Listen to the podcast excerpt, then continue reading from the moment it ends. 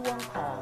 ดีวันโอวันวันออนวันค่ะ ซึ่งวันนี้เนี่ยเป็นเรื่องของเรื่องพาราควอดนะคะ กับชะตากรรมผู้บริโภคไทย วันนี้เราได้รับเกียรตินะคะ สัมภาษณ์คุณวิทูลเลี่ยนจำรูนผู้อำนวยการมูลนิธิชีววิถีสวัสดีค่ะค่ะ วันนี้ก็จะเรียกพี่วิทูลแล้วกันนะคะ คือหลายๆคนเนี่ยในช่วง2อสามเรียกว่าหลายเดือนที่ผ่านมาเนี่ยเราจะได้ยิน เรื่องของพาราควอดสารเคมีตัวหนึ่งที่ใช้ในการเกษตรเยอะมากนะคะ ว่าตัวนี้เนี่ยฝากหนึ่งก็บอกว่าเป็นอันตรายนะคะทั้งกับเกษตรกร ทั้งเป็นอันตรายกับสิ่งแวดล้อม เป็นอันตรายกับผู้บริโภคนะคะแล้วก็ประชาชนโดยทั่วไป แต่อีกข้างหนึ่งก็จะบอกว่าเอ้ยมันมีความจำเป็นต้องใช้ แต่ว่าวันนี้เราจะยังไม่ถามเรื่องนี้ซะตอนนี้นะคะ เดี๋ยวเราจะไล่เรียงไปเรื่อยๆนะคะ ในเวลาชั่วโมงเสร็จๆเนี่ยเราจะมีเวลาพูดคุยกับพี่วิทูลนะคะ ซึ่งคุณผู้ฟังที่ติดตามคุณผู้ฟังผู้ชมที่ติดตามอยู่ทางทางเพจดีวันโอวันนะคะก็สามารถที่จะใส่คำถามมาได้เลยนะคะ ความคิดเห็นด้วยเห็นเหมือนหรือเห็นต่าง เราจะถามให้ทุกคำถามเท่าที่มีเวลามากพอนะคะ ซึ่งวันนี้เนี่ยเดี๋ยวเราไล่เรียงไปตั้งแต่ว่า พี่วิทูลเนี่ยจบอะไรมาทำไมถึงมีความสนใจในเรื่องสารเคมี มันเป็นเรื่องที่มาสนใจตั้งแต่แรกหรือเปล่านะคะ เป็นยังไงบ้างคะเออผมที่จริงผมเรียนมาด้านนี้เลยตรงเลยนะฮะคือเอ่อผมจบพืชไร่นะครับจากมหาลัยเกษตรศาสตร์ค่ะ ก็คือคณะเกษตรใช่ภาคครับวิชาพืชไร่ใช่แล้วก็ในพืชไร่เนี่ยต้องรู้กันเลยนะครับ ว่าสิ่งที่เราต้องทำคือต้องท่องชื่อของวัชพืชทุกตัวนะครับที่มีอ่าฮะในประเทศค่ะ อันหนึ่งนะฮะแล้วอีกอันหนึ่งก็คือต้องท่องไอสารเคมีกำจัดวัชพืชนั้นด้วยนะครับ อันนี้เป็นวิชาพื้นฐานใช่ครับเหอใช่ครับ เช่นเดียวกับอ๋อคนที่เรียนกีตาวิทยาเนี่ยค่ะคนเหล่านั้นเนี่ยก็จะต้องท่องชื่อของแมลงแมลงนะครับค่ะเท่าที่มีในประเทศนะครับ แล้วก็ต้องรู้ด้วยว่าแมลงนั้นเนี่ยจะใช้ยาอะไรฉีดนะครับ ถึงจะกำจัดแมลงนั้นได้นะครับอืมสองวิชานี้ส่วนใหญ่เป็นวิชาพื้นฐาน หมายคนที่เรียนเกษตรเนี่ยจะต้องเรียนไอ้สองวิชานี้นะครับ อืมค่ะ แล้วถ้าเพราะว่าภาคเอ่อคณะเกษตรเนี่ยครับมันจะไม่ได้มีแค่พืชไร่มันมีพืชสวน ในบรรดาภาคเกษตรทั้งหมดเนี่ยภาควิชาในคณะเกษตรทั้งหมดเนี่ยอันไหนนี่ใช้สารเคมีมากที่สุดคะที่ที่จริงก็หลายหลายหลายหลายหลายเมเจอร์นะครับ แต่ว่าพืชไร่แน่นอนเป็นอันดับหนึ่งแน่ๆ เพราะว่าเป็นการปลูกพืชเอ่อเชิงเดี่ยวเยอะอือฮึๆใช่ไหมครับ แต่ว่าพวกที่เรียนด้านกีตาวิทยาหรือโรคพืชก็เหมือนกันนะครับอืมก็ต้องใช้สารเคมี หรือถ้าใครเรียนอ่าปฐพีวิทยานะครับอันนั้นก็ค่ะดินดินเองเกี่ยวกันะครับดิต้องใช้เรื่องไอ้พวกปุ๋ยเคมีเป็นต้นนะครับโอ้ดังนั้นในมหาลัยที่ผมเรียนเนี่ยแน่นอนนะครับก็คือว่าเป็นการเรียนที่ให้ความสำคัญกับไอ้การใช้ปัจจัยการผลิตพวกนี้นี่เป็นหลักเลยนะครับอ่าฮะค่ะ ฉะนั้นถ้าคุณผู้ชมเนี่ยดูอยู่แล้วก็เป็นเพื่อนพี่วิทูลเพื่อนร่วมรุ่นอะไรนี้ก็ส่งมาได้นะคะครับครับเพราะว่าจะได้รู้นะคะ งั้นถามนิดนึงว่าครับส่วนใหญ่คนที่จบพืชไร่เขาคงไม่ได้ออกไปปลูกพืชไร่ของตัวเองใช่ไหมคะ ส่วนใหญ่เขาทำอะไรกันเผมคิดว่าหนึ่งในสามนะยุคผมนะครับอือหือคนที่เรียนจบที่นั่นเนี่ยต้องค่ะไปประกอบอาชีพเกี่ยวข้องกับเรื่องการเอ่อค้าขายสารเคมีหรือพันธุ์พืชนะครับ อาจจะหนึ่งในสามหรือหรือ หนึ่งในสองเลยนะครับ หรือครึ่งหนึ่งเนี่ยอือฮึนะครับที่เหลือก็อาจจะรับราชการค่ะมีคนที่ตัดสินใจเอาไปเป็นเกษตรกรประกอบอาชีพเนี่ยอาจจะสัก 20%ประมาณนั้นนะครับอ่าฮะส่วนใหญ่นี่ก็คือสองทางนี่แหละครับค่ะก็คือไปประกอบอาชีพเอ่อค้าขายสารเคมีเรื่องพันธุ์พืชนะครับ กับรับราชการ ทีนี้แล้วนะครับตอนนั้นพี่ทูลจบมาทำอะไรอะคะแต่ว่าผมก็อาจจะต่างกับคนอื่นหน่อยหนึ่งนะครับ คือว่าสมัยเราเรียนเราก็ทำกิจกรรมนะครับอือฮึเอ่อ การทำกิจกรรมเนี่ยทำให้เราเอ่อแค่มีตั้งเป้าหมายในชีวิตเนี่ยอาจจะต่างกับคนอื่นนะครับ ผมเองก็ไม่รู้ว่าที่จริงว่าเราเราสนใจเรื่องพวกนี้ขึ้นได้ยังไงนะอือฮึแต่ว่าอยู่ๆมันก็คล้าย ๆ มันมันเป็นไปเองนะครับ คือจากการที่เอ่อเราเริ่มทำกิจกรรมนักศึกษา เราสนใจเราอ่านหนังสือเราตั้งคำถามเนี่ยยุคนั้นก็ประมาณปี 2510 กว่าใช่ไหมคะเอ่อ2520 กว่าแล้วครับ20กว่าโอเค2520 2522 2522นะครับค่ะที่เริ่มเรียนมก็หาจลัยริงๆก็พูดถึงว่าก็หลังเดือนตุลาใช่ครับก็ใช่ช่วงนั้นเอ่กิอจกรรมนักศึกษาก็ช่เป็วงนบานช่วงที่ผมเข้ามหาลัยนี้เป็นช่วงที่ก็ได้เกิดเอ่ออ่าหนุ่มสาวที่เข้าไปในร่วมกับพรรคคอมมิวนิสต์แห่งประเทศไทยเริ่มเดินทางออกมานะครับเอ่อก็กลับ เข้าสู่เมืองเข้ามาเรียนหนังสือค่ะเพราะฉะนั้นเอ่อผมเองก็ไม่ได้รับอิทธิพลอะไรมากมายนักนะครับ จากไอ้ความคิดสังคมนิยม แต่ว่าจากการที่เราไปเรียนเอ่อไปทำกิจกรรมในมหาลัยเนี่ยอืมทำให้เราตั้งคำถามเรื่องของเอ้ยเอ้ยเรื่องของชีวิตเกษตรกรเป็นต้นนะครับ ว่าเฮ้ยทำไม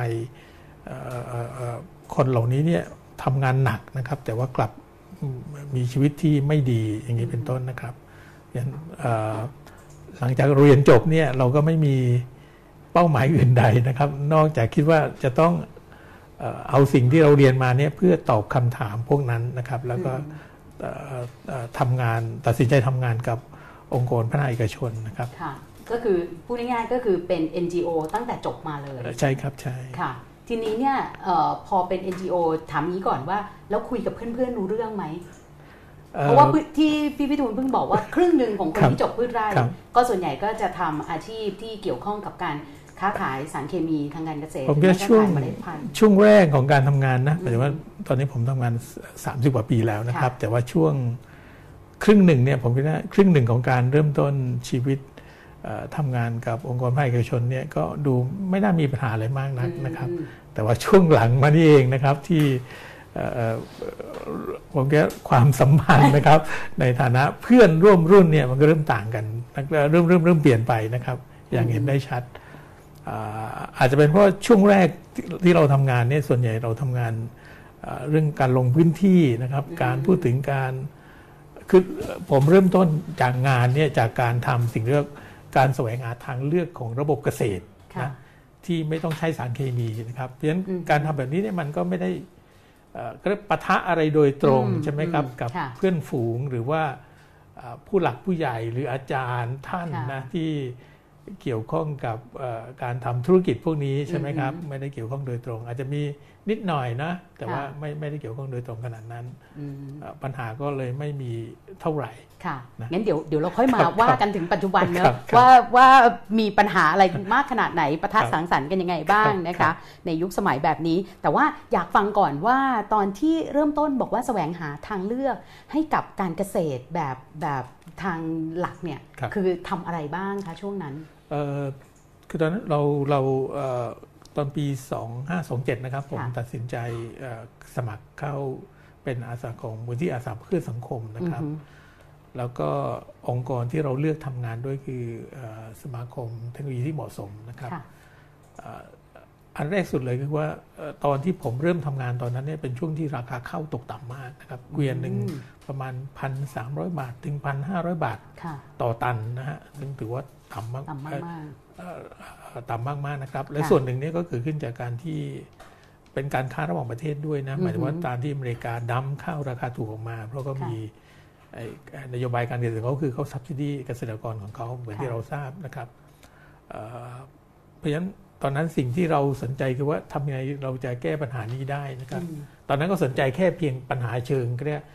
เชิงระบบการผลิตนะไอ้ความสนใจเรื่องการค้าระหว่างประเทศที่เกี่ยวข้องกับไอ้ราคาสินค้าที่เกิดขึ้นทีหลังอืมเอ่อเพราะฉะนั้นเอ่อผมเนี่ยถูกมอบหมายนะให้ไปหาเขาเรียกว่าวิธีการนะครับที่จะแก้ปัญหาราคาข้าวตกต่ำนะอืม การลดต้นทุนอะไรพวกนี้เป็นต้นนะ ผมก็เดินทางไปทั่วนะหมายว่าถูกมอบหมายไปเนี่ย ไปหารุ่นพี่ที่จบค่ะเกษตรนะ มีพี่ชื่อพี่ขวัญชัยรักษาพันธ์นะแล้วคนสมัยโน้นที่จบมาแล้วไปทำนานี่มีน้อยมากอืมพี่ขวัญชัยเป็นคนหนึ่งนะครับค่ะปรากฏว่าเกงก็เอาตัวไม่รอดนะฮะแล้วคะเอาตัวไม่รอด แล้วปรากฏว่าอ่าไม่ใช่แค่นั้นนะปรากฏว่าไอ้บริษัทยักษ์ใหญ่นะอืมบริษัทเจริญพวกพวกกระบันนี่แหละนะครับค่ะยักษ์ใหญ่ตอนนั้นก็ใหญ่แล้วนะครับค่ะ ตอนปี 27เนี่ยแต่ว่าเทียบกับตอนนี้ไม่ได้นะนี่ใหญ่กว่ามาก ตอนนั้นเนี่ยเจริญพวกกระพันก็เสนอว่าการที่จะแก้ปัญหาชาวนาได้ก็คือต้องทำเกษตรเอ่อแบบเอ่อสมัยใหม่นะครับอืมไปเอาเครื่องดำนาจากญี่ปุ่นอืมการใช้ปุ๋ยเคมี การใช้พันธุ์อย่างดีนะครับค่ะปรากฏว่าเจริญพวกกระพันก็เอาตัวไม่รอดนะครับ โครงสการมัยปีสองเจ็ดใช่ครับโครงการเกษตรครบวงจรเขาทำที่อ่าที่ที่ลุ่มแม่น้ำแม่กลองนะครับค่ะแถวกาญจนบุรี ปรากฏว่าภายใน 3 ปีนะครับชาวบ้านร้อยกว่าคนที่ร่วมโครงการเนี้ก็เจ๊งหมดเลยนะครับโครงการก็พับเสียไป นี่แสดงว่าไอ้ขนาดไอ้คนที่จบเกษตรนะใช่ไหมมีความรู้มากที่สุดแล้วในหมู่ชาวนาใช่ไหมก็ไม่รอด บริษัทยักษ์ใหญ่ใช่ก็เอาตัวไม่ได้เอาตัวไม่รอดแสดงค่ะมีต้องมีปัญหาบางอย่างแน่แล้วผมก็ไปพบกับเอ่อเขาเรียกว่าเดี๋ยวนี้เขาเรียกว่าเป็นเป็นปราชญ์ชาวบ้านนะค่ะแต่เมื่อนั้นยังไม่มีคำนี้นะแต่คือคือพ่อเอ่อ มาอยู่สุนทรไทย แกทำระบบเกษตรแบบผสมผสานอืมและแกก็อยู่ได้โดยการบริหารเรื่องของการผลิตบริหารเรื่องการตลาดค่ะบริหารเรื่องการบริโภคด้วยนะครับอืมจนกลายมาเป็นต้นทานของสิ่งที่ว่าเอ่อการเกษตรเศรษฐกิจพอเพียงการเกษตรผสมผสานค่ะหรือเกษตรทางเลือกค่ะเศรษฐกิจพอเพียงนี่มาทีหลังนะครับอืมค่ะเอ่อแนวความคิดเรื่องเกษตรผสมผสานหรือเกษตรทางเลือกก็เกิดขึ้นตั้งแต่ปีประมาณนั้นนะครับ ผมก็มีส่วน ตั้งแต่ต้นในค่ะเรื่องนี้กับพี่เดชานะครับค่ะอันนี้ความเป็นมาเนาะค่ะแต่ว่าเราก็เริ่มเห็นว่าไอ้ทิศทางของไอ้ระบบเกษตรกรรม หรือการพัฒนาการเกษตรที่อ่าใช้คำว่าไงดีครับ ที่เราใช้ปัจจัยการผลิตเยอะๆ แล้วหวังเรื่องผลผลิตนั้นเนี่ยที่จริงแล้วเนี่ยเราไม่ได้คิดถึงต้นทุน ไม่ได้คิดถึงอ่าอ่าผลกระทบนะครับ ทั้งชีวิตคนทั้งสิ่งแวดล้อมใช่ครับใช่ไหมครับะแล้วก็ด้านหนึ่งก็เหมือนไม่มีเป้าหมายอะไรนอกเหนือค่ะจากการผลิตให้ได้เยอะค่ะๆนะครับแล้วให้สิ่งนี้ไปตอบเองอืมนะครับ เช่นคุณจะได้เงินมากขึ้นเพื่อไปซื้อนู่นซื้อนี่อืมเป็นต้นนะครับอันนั้นคือสิ่งที่เราเอ่อเริ่มต้นชีวิตการทำงานค่ะตอนนั้นพ่อมาอยู่นี่อยู่จังหวัดอะไรอะคะที่ทำเกษตรผสมผอ่าสานจังหวัดสุรินทร์จังหวัดสุรินทร์ครับ แต่ว่าคุณพ่อมาอยู่เนี่ยคือท่านท่านท่านบวชเป็นพระค่ะแล้วก็ท่านเอ่อบินธบาตอยู่ในแถวเอ่อ กรุงเทพนี่แหละครับ ท่านอยู่วัดมหาธาตุแล้วก็อืมมีโอกาสได้บินธบาตแถว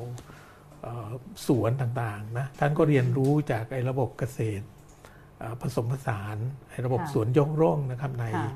เอ่อภาคกลาง ท่านก็ไปปรับใช้เรื่องระบบน้ำอะไรพวกนี้เป็นต้นนะครับอืมในภาคอีสานนะครับค่ะครับ ซึ่งหลังจากนั้นเนี่ยก็ทำคล้ายๆว่าเก็บรวบรวมข้อมูลความรู้แบบนี้มาเรื่อยๆใช่ไหมคะใช่ครับเอ่อค่ะที่จริงเรื่องนี้มันทำเป็นขบวนการนะครับค่ะหมายความว่าหลังจากที่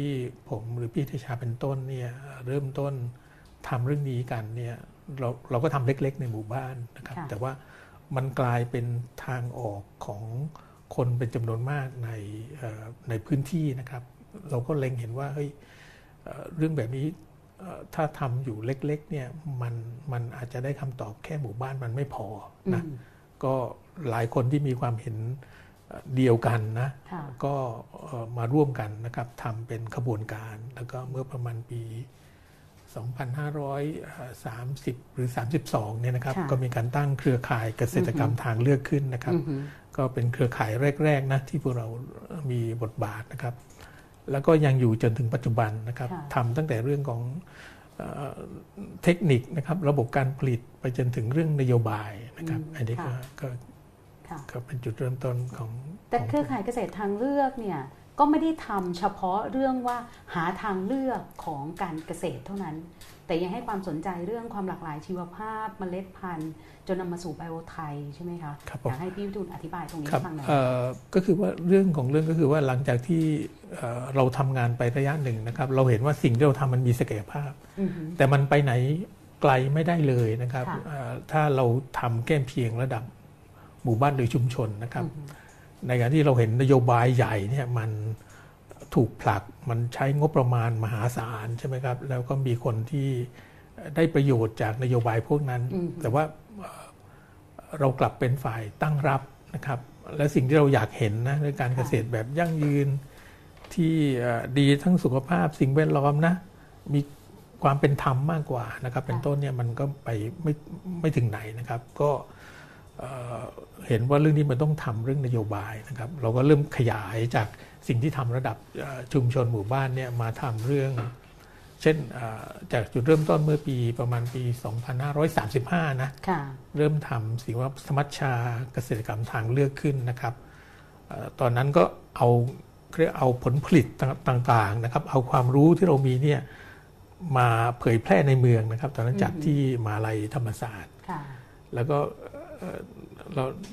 หลายคนน่าจะประหลาดใจนะครับ การจัดครั้งนั้นเนี่ยกรมวิชาการเกษตรเนี่ยเป็นเจ้าภาพร่วมด้วยนะเครือสข่ามัยยนู้นนะคะเครือข่ายเกษตรทางเลือกมื่ปี35กรมวิชาการเกษตรมหาลัยธรรมศาสตร์นะครับค่ะเป็นเจ้าภาพค่ะ นะครับแต่ตอนนี้คิดว่าถ้าจะเชิญกรมวิชาการเนี่ยน่าจะถูกปฏิเสธแล้วนะครับค่ะอ่าทีนี้จากการที่เอาความรู้ที่มีอยู่ในพื้นที่เนี่ยมารวบรวมแล้วก็มานำเสนอครับในเมืองเพื่อผลักดันเป็นนโยบายเนี่ครัยบก็ยังไม่เห็นว่ามันจะเข้าใกล้กับเรื่องสารเคมีทางการเกษตรยังไงครับมันไปยังไงมายังไงอะคะเอ่อที่จริงพอถึงจุดหนึ่งผมก็คือคืออ่า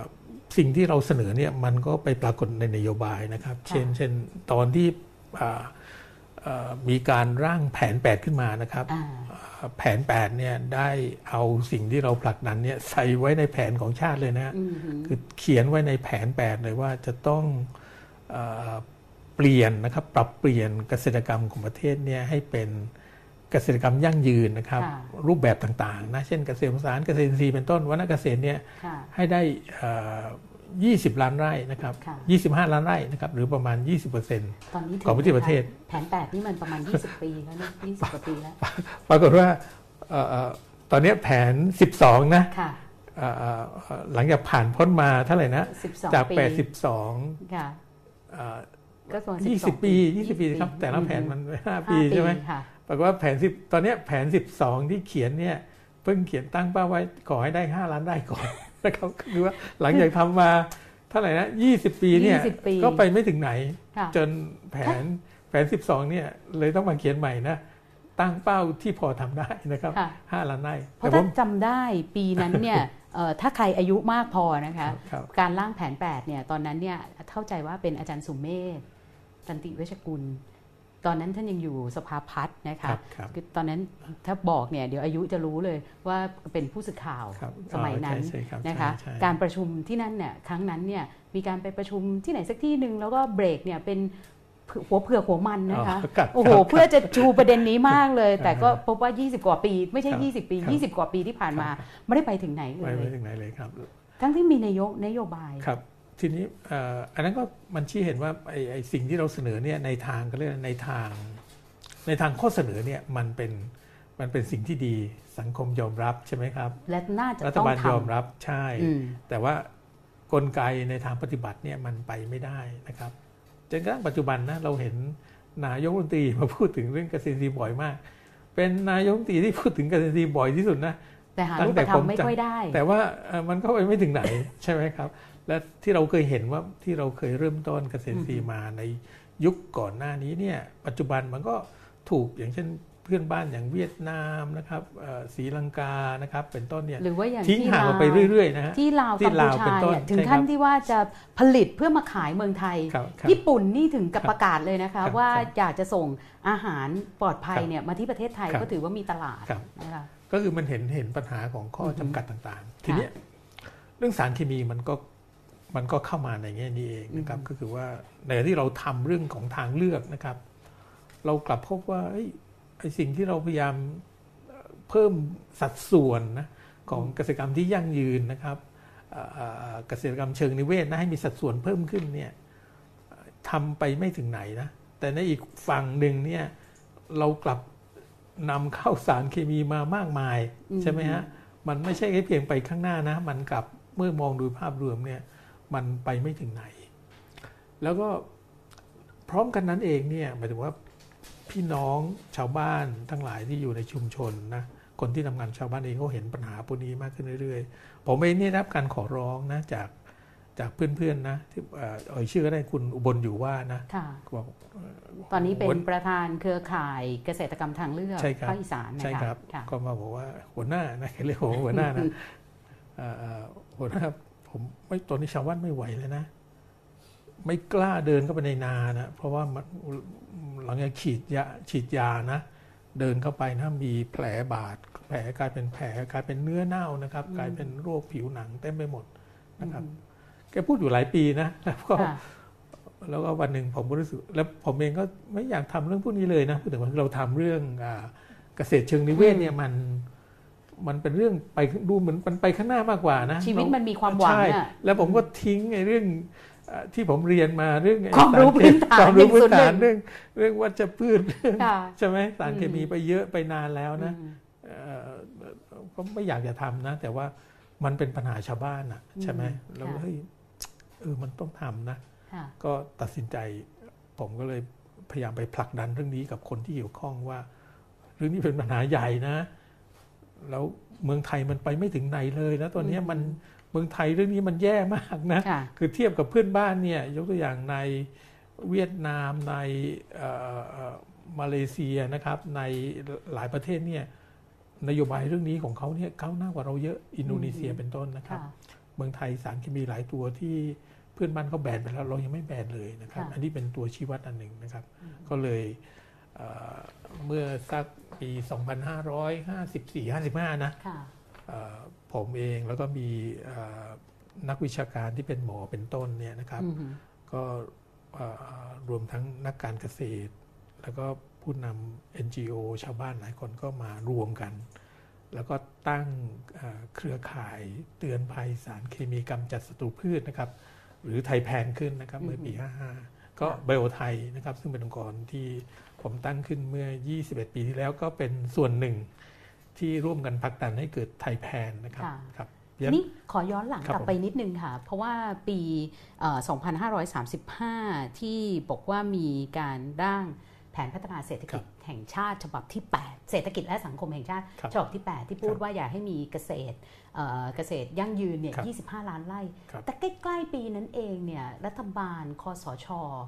ตอนนั้นเออรอสอชนะคะรัฐบาลรอสอชครับคณะรักษาความสงบแห่งชาติที่รัฐประหารขึ้นมา มีคุณอนันต์ปัญญารชุนเป็นนายกรัฐมนตรี ตอนนั้นเนี่ยมีจุดหักเหหนึ่งที่สำคัญคือเรื่องของการยกเลิกภาษีสารเคมีทางการเกษตรใช่ไหมคะ อันนั้นเป็นปัจจัยเกี่ยวข้องไหมที่ทำให้การใช้มากขึ้น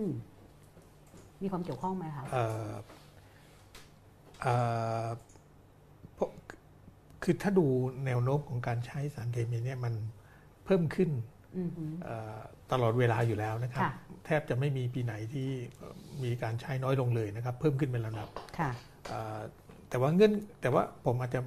บอกไม่ได้ว่าไอ้เงื่อนไขนั้นทำให้มีการใช้สารเคมีเพิ่มขึ้นหรือเปล่านะแต่ว่าเอ่อเงื่อนไขนั้นเนี่ยได้เอื้ออำนวยให้กับธุรกิจเกษตรอืมนะครับในการอ่าในการเขาเรียกว่าอะไร ในการประกอบกิจการนะครับ เรื่องของสารเคมีอย่างเห็นได้ชัดนะครับค่ะเพราะว่า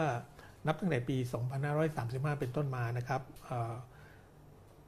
สารเคมีการเกษตรนะครับ ไม่ถูกเก็บภาษีนำเข้าเลนะครับยครับเลย แล้วก็ต่อมาเนี่ยผมจำพศไม่ได้นะ ต่อมาเนี่ยภาษีมูลค่าเพิ่มนะครับของของสารเคมีกำจัดศัตรูพืชก็ไม่มีการเก็บเลย เพราะฉะนั้นเป็นกิจกิจการเดียวนะครับที่ที่เงินไม่ได้ตกถึงประเทศเลยเหรอคะใช่ใช่ครับ เป็นกิจการไม่กี่กิจการนะครับที่มีการยกเว้นภาษีเอ่อนำเข้า และภาษีมูลค่าเพิ่มโอ้โหน่าตกใจมากเลยนะคะ ซึ่งเหตุผลก็ฟังดูดีนะครับ เหตุผลก็คือว่าช่วยเหลือเกษตรกร เป็นการช่วยเหลือเกษตรกรอืมนะครับ เป็นค่ะการช่วยเหลือเกษตรกรเพราะฉะนั้นเราจะไม่เก็บภาษีค่ะมูลค่าเพิ่มและภาษีนำเข้า แล้วก็น่าแปลกมากนะครับนโยบายนี้มาพร้อมกับการไม่เก็บภาษี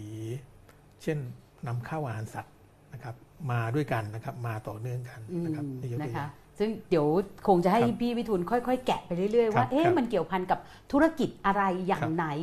บริษัทไหนถ้าครับเอ่ยชื่อได้นะคะ หรือผู้คนครับทีนี้เนี่ยเราลองมาดูเลยไหมเดี๋ยวคะเราจะเอ่ยชื่อทุกบริษัท เอ่ยชื่อทุกบริษัทครับเลยนะครัคะบก็วันนี้ก็เตรียมดูเลยค่ะ ทีนี้ถ้าเราดูเนี่ย เอ่อเรารู้ละที่มาว่าเอ่อทางเบลไทยเนี่ยสนใจการ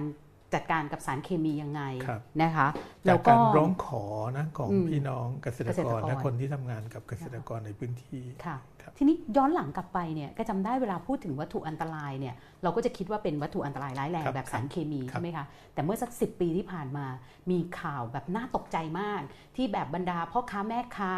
คนที่กินเอ่อต้มยำอะไรอย่างเงี้ยตกใจเลย บอกว่าสมุนไพรครับไทย 13 ชนิดเป็นวัตถุอันตราย ถูกจัดเป็นวัตถุอันตราย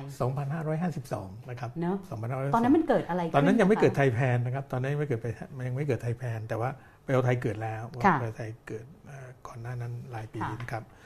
เอ่อก็อยู่มาวันหนึ่งนะครับเอ่อเราก็พบว่ามีประกาศในราชกิจจานุเบกษานะครับ ให้เอ่อพืชสมุนไพรทั้งหมด 13 ชนิดนะครับ เช่นขิงข่าตะไคร้หอมนะครับค่ะสะเดานะฮะหนอนตายอยากเป็นต้นนะครับพริกด้วยอ่านะขมิ้นชันขมิ้นพริกชันนะฮะค่ะเป็นต้นเนี่ยประกาศให้เป็นวัตถุอันตรายประเภทที่หนึ่ง ตอนแรกที่เราเห็นข่าวนี้เนี่ยก็ก็พยายามมาเช็ครายละเอียดนะครับว่าเอ๊ะมันเกิดขึ้นยังไงนะครับ ถ้าเป็นสมัยนี้เราจะถือว่ามันเป็นเฟกนิวเราจะคิดว่าก่อนว่าใช่มันเป็นใช่คข่ารัวบลวงใช่ครับค่ะปรากฏว่าผมก็มาตรวจสอบแล้วเอ้ยเป็นเรื่องจริงนะครับเอ่อแล้วก็ในคำประกาศนั้นเนี่ยเขาก็อ้างเหตุผลนะครับว่าคือต้องการคุ้มครองเกษตรกรอืมให้ได้ผลผลิตที่ดีเอ้ยได้ได้ผลิตภัณฑ์ที่ดีนะครับเพราะช่วงนั้นเนี่ยเริ่มมีการเอาสมุนไพรเนี่ยมา ใช้ในการกำจัดศัตรูพืชนะครับแทนสารเคมีอ่าแทนสารเคใช่ไหมมีมีสัดส่วนมากขึ้นเรื่อยอ๋อๆนะครับเพราะฉะนั้นครับคณะกรรมการวัตถุอันตรายขนาดนั้น โดยการเสนอของกรมวิชาการเกษตรค่ะเห็นว่าเพื่อที่จะควบคุมคุณภาพเนี่ยเอ่อเพราะฉะนั้นวิธีการที่จะควบคุมคุณภาพของของสมุนไพรพวกนี้ได้เนี่ยก็คือต้องประกาศให้สมุนไพรเหล่านี้เป็นวัตถุอันตรายอืมนะครับแล้วใครก็ตามที่ผลิตเอ่อเอ่อ สมุนไพรเหล่านี้ในรูปที่ไม่ใช่สารสกัดนะฮะแค่เพียงคุณมามาแบบบดมาแห้งหมักมาหมักนะครับบรรจุแช่ซองำนะครับอะไรเป็นต้นเนี่ยใช่ไหมคะนะครับ และคุณเกิดเอาไปจำหน่ายในท้องถิ่นอะไรก็แล้วแต่นะครับ คุณมีความผิด แต่คุณไม่ไปแจ้งนะครับ ต่อหน่วยงานที่เกี่ยวข้องคือกรมวิชาการเกษตร จะมีความผิดและความผิดนั้นถึงจำคุกเลยนะ ปรากฏว่าหลังจากมีคำประกาศนี้นะครับ ก็กลายเป็นข่าวใหญ่เลยนะครับค่ะ ผมจำได้ว่าหนังสือพิมพ์เอ่อบางกอกโพสต์เป็นต้นนะครับ แล้วก็อีกหลายฉบับนะครับมติชนมจำตินั้นชนจำได้นะครับคือคือผู้จัดเป็นการข่าวอะไรเงี้ยเป็นข่าวแบบหน้าหนึ่งใหญ่มากเลยนะครับค่ะแล้วก็เอ่อเราเองก็เอาเรื่องนี้เนี่ยมาเผยแพร่ให้ประชาชนทราบจริงผมเองเนี่ยทราบที่หลังนะคนที่ทราบก่อนก็คือว่าเอ่อกรมพัฒนาการแพทย์แผนไทยและการแพทย์ทางเลือกนะครับ ของกระทรวงสาธารของณกระทรวงสุสุขขเนี่ยเห็นว่าประกาศดังกล่าวเนี่ยมันมันทำลายไอ้ไอ้การพัฒนาเรื่องสมุนไพรไปในที่สุดนะครับอืมก็เอ่อก็เอาเรื่องนี้มาหารือกันนะ แล้วเรามาดูแล้วเออมันมันมันไม่ไหวจริง ๆนะครับ ก็เลยคัดค้านนะครับ แล้วก็ในที่สุดแล้วเนี่ยเอ่อกรรมตอนนั้นเนี่ยประกาศเป็นราชกิจนานุเบกษาแล้วนะครับ คือประกาศแล้วประกาศแล้วด้วยนประกาศแล้วค่ะแล้วก็เอ่อแต่ว่าโดยเสียงคัดค้านของประชาชนเนี่ยกรรมการเอ่อ วัตถุอันตรายขณะนั้นเนี่ยต้องเรียกประชุมนะครับ เพื่อทบทวนอืมอธิบดีกรมวิชาการเกษตรขณะนั้นนะครับ ต้องออกมาขอโทษประชาชนนะครับอืมแต่ผมอยากเรียนว่าอ่าหลายคนที่ผลักดันให้พืชสมุนไพรนั้นเป็นวัตถุอันตรายในขณะนั้นเนี่ยนะครับ ซึ่งเอ่อเอ่อเขาอ้างว่าโดยเจตนาดีนะแต่หลายคนเห็นว่านี่เป็นการสกัดกั้นไอการพัฒนาการเอาสมุนไพรมาใช้กำจัดศัตรูพืชนะครับเอ่อ หลายคนที่เกี่ยวข้องกับเรื่องนั้นเนี่ยขณะนี้เป็นกรรมการวัตถุอันตรายอยู่ในชุดปัจจุบัน ที่เอ่อบอกว่าพารากอดให้ใช้ต่อได้ให้ใช้ต่อได้ครับนะคะแต่ว่าไม่มีศูนย์ข้อมูลมากเพียงใช่พครัอบที่จะว่าใช่มีครัผบลกระทบ แต่ถ้าเป็นสมุนไพรเนี่ยต้องควบคุม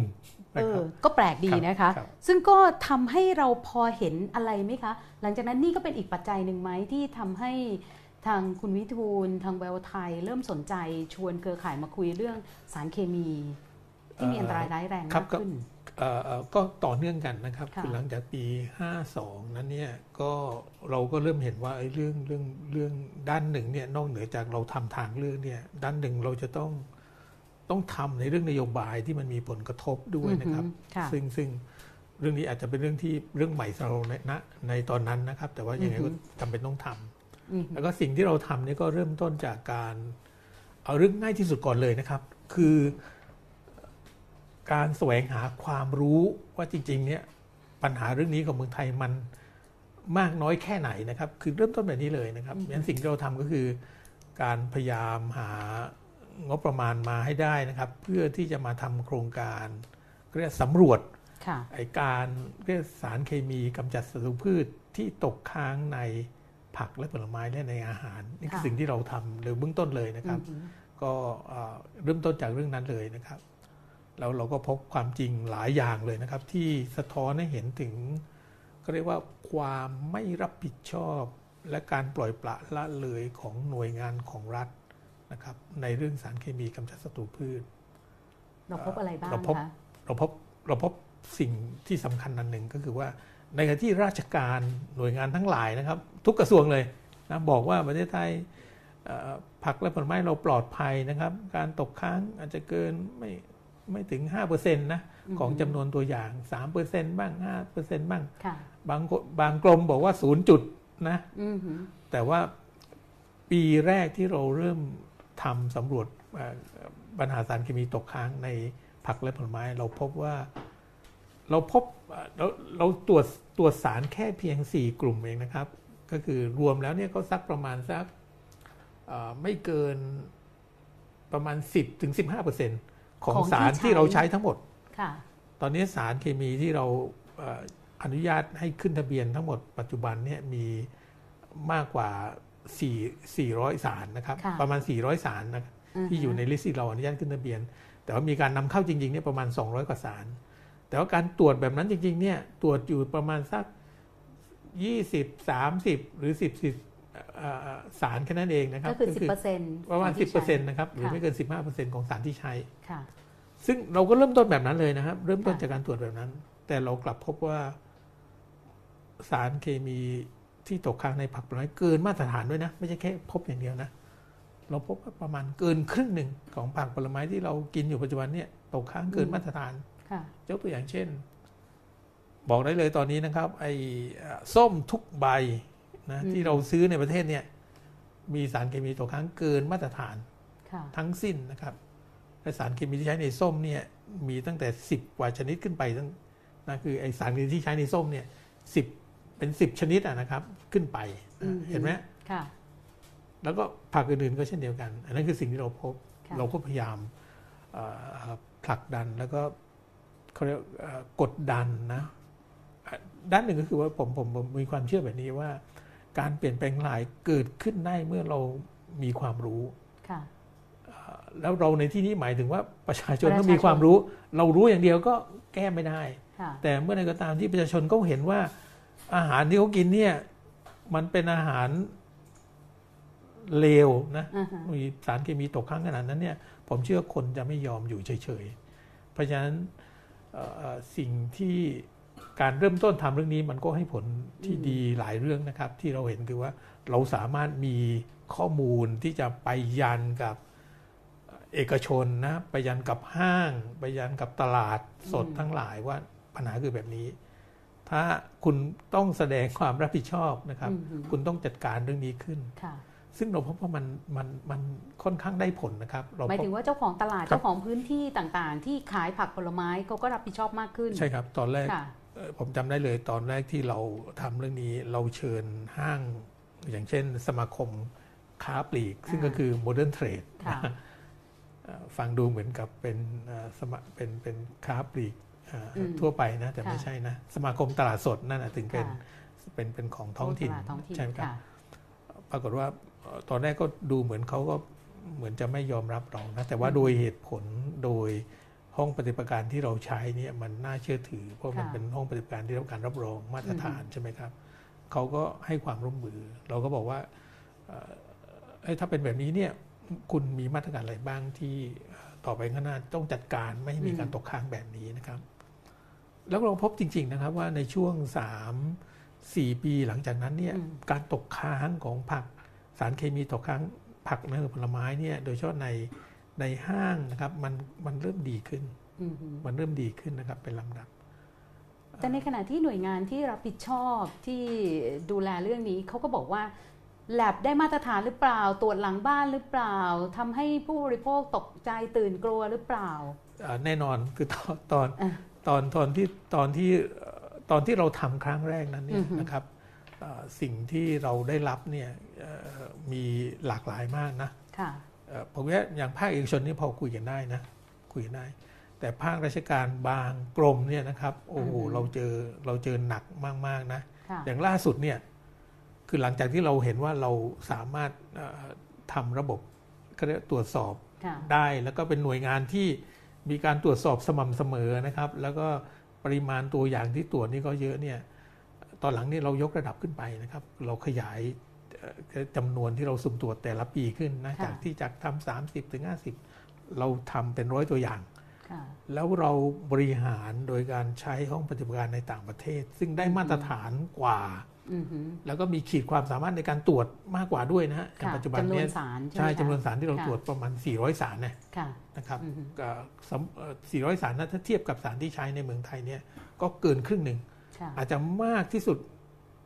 มากกว่าทุกหน่วยงานนะอืมไอ้ที่ความมีอยู่ขีดในประเทศที่ในไทยประเทศที่มีขีดความสามารถค่ะตรวจแบบนั้นนะครับค่ะ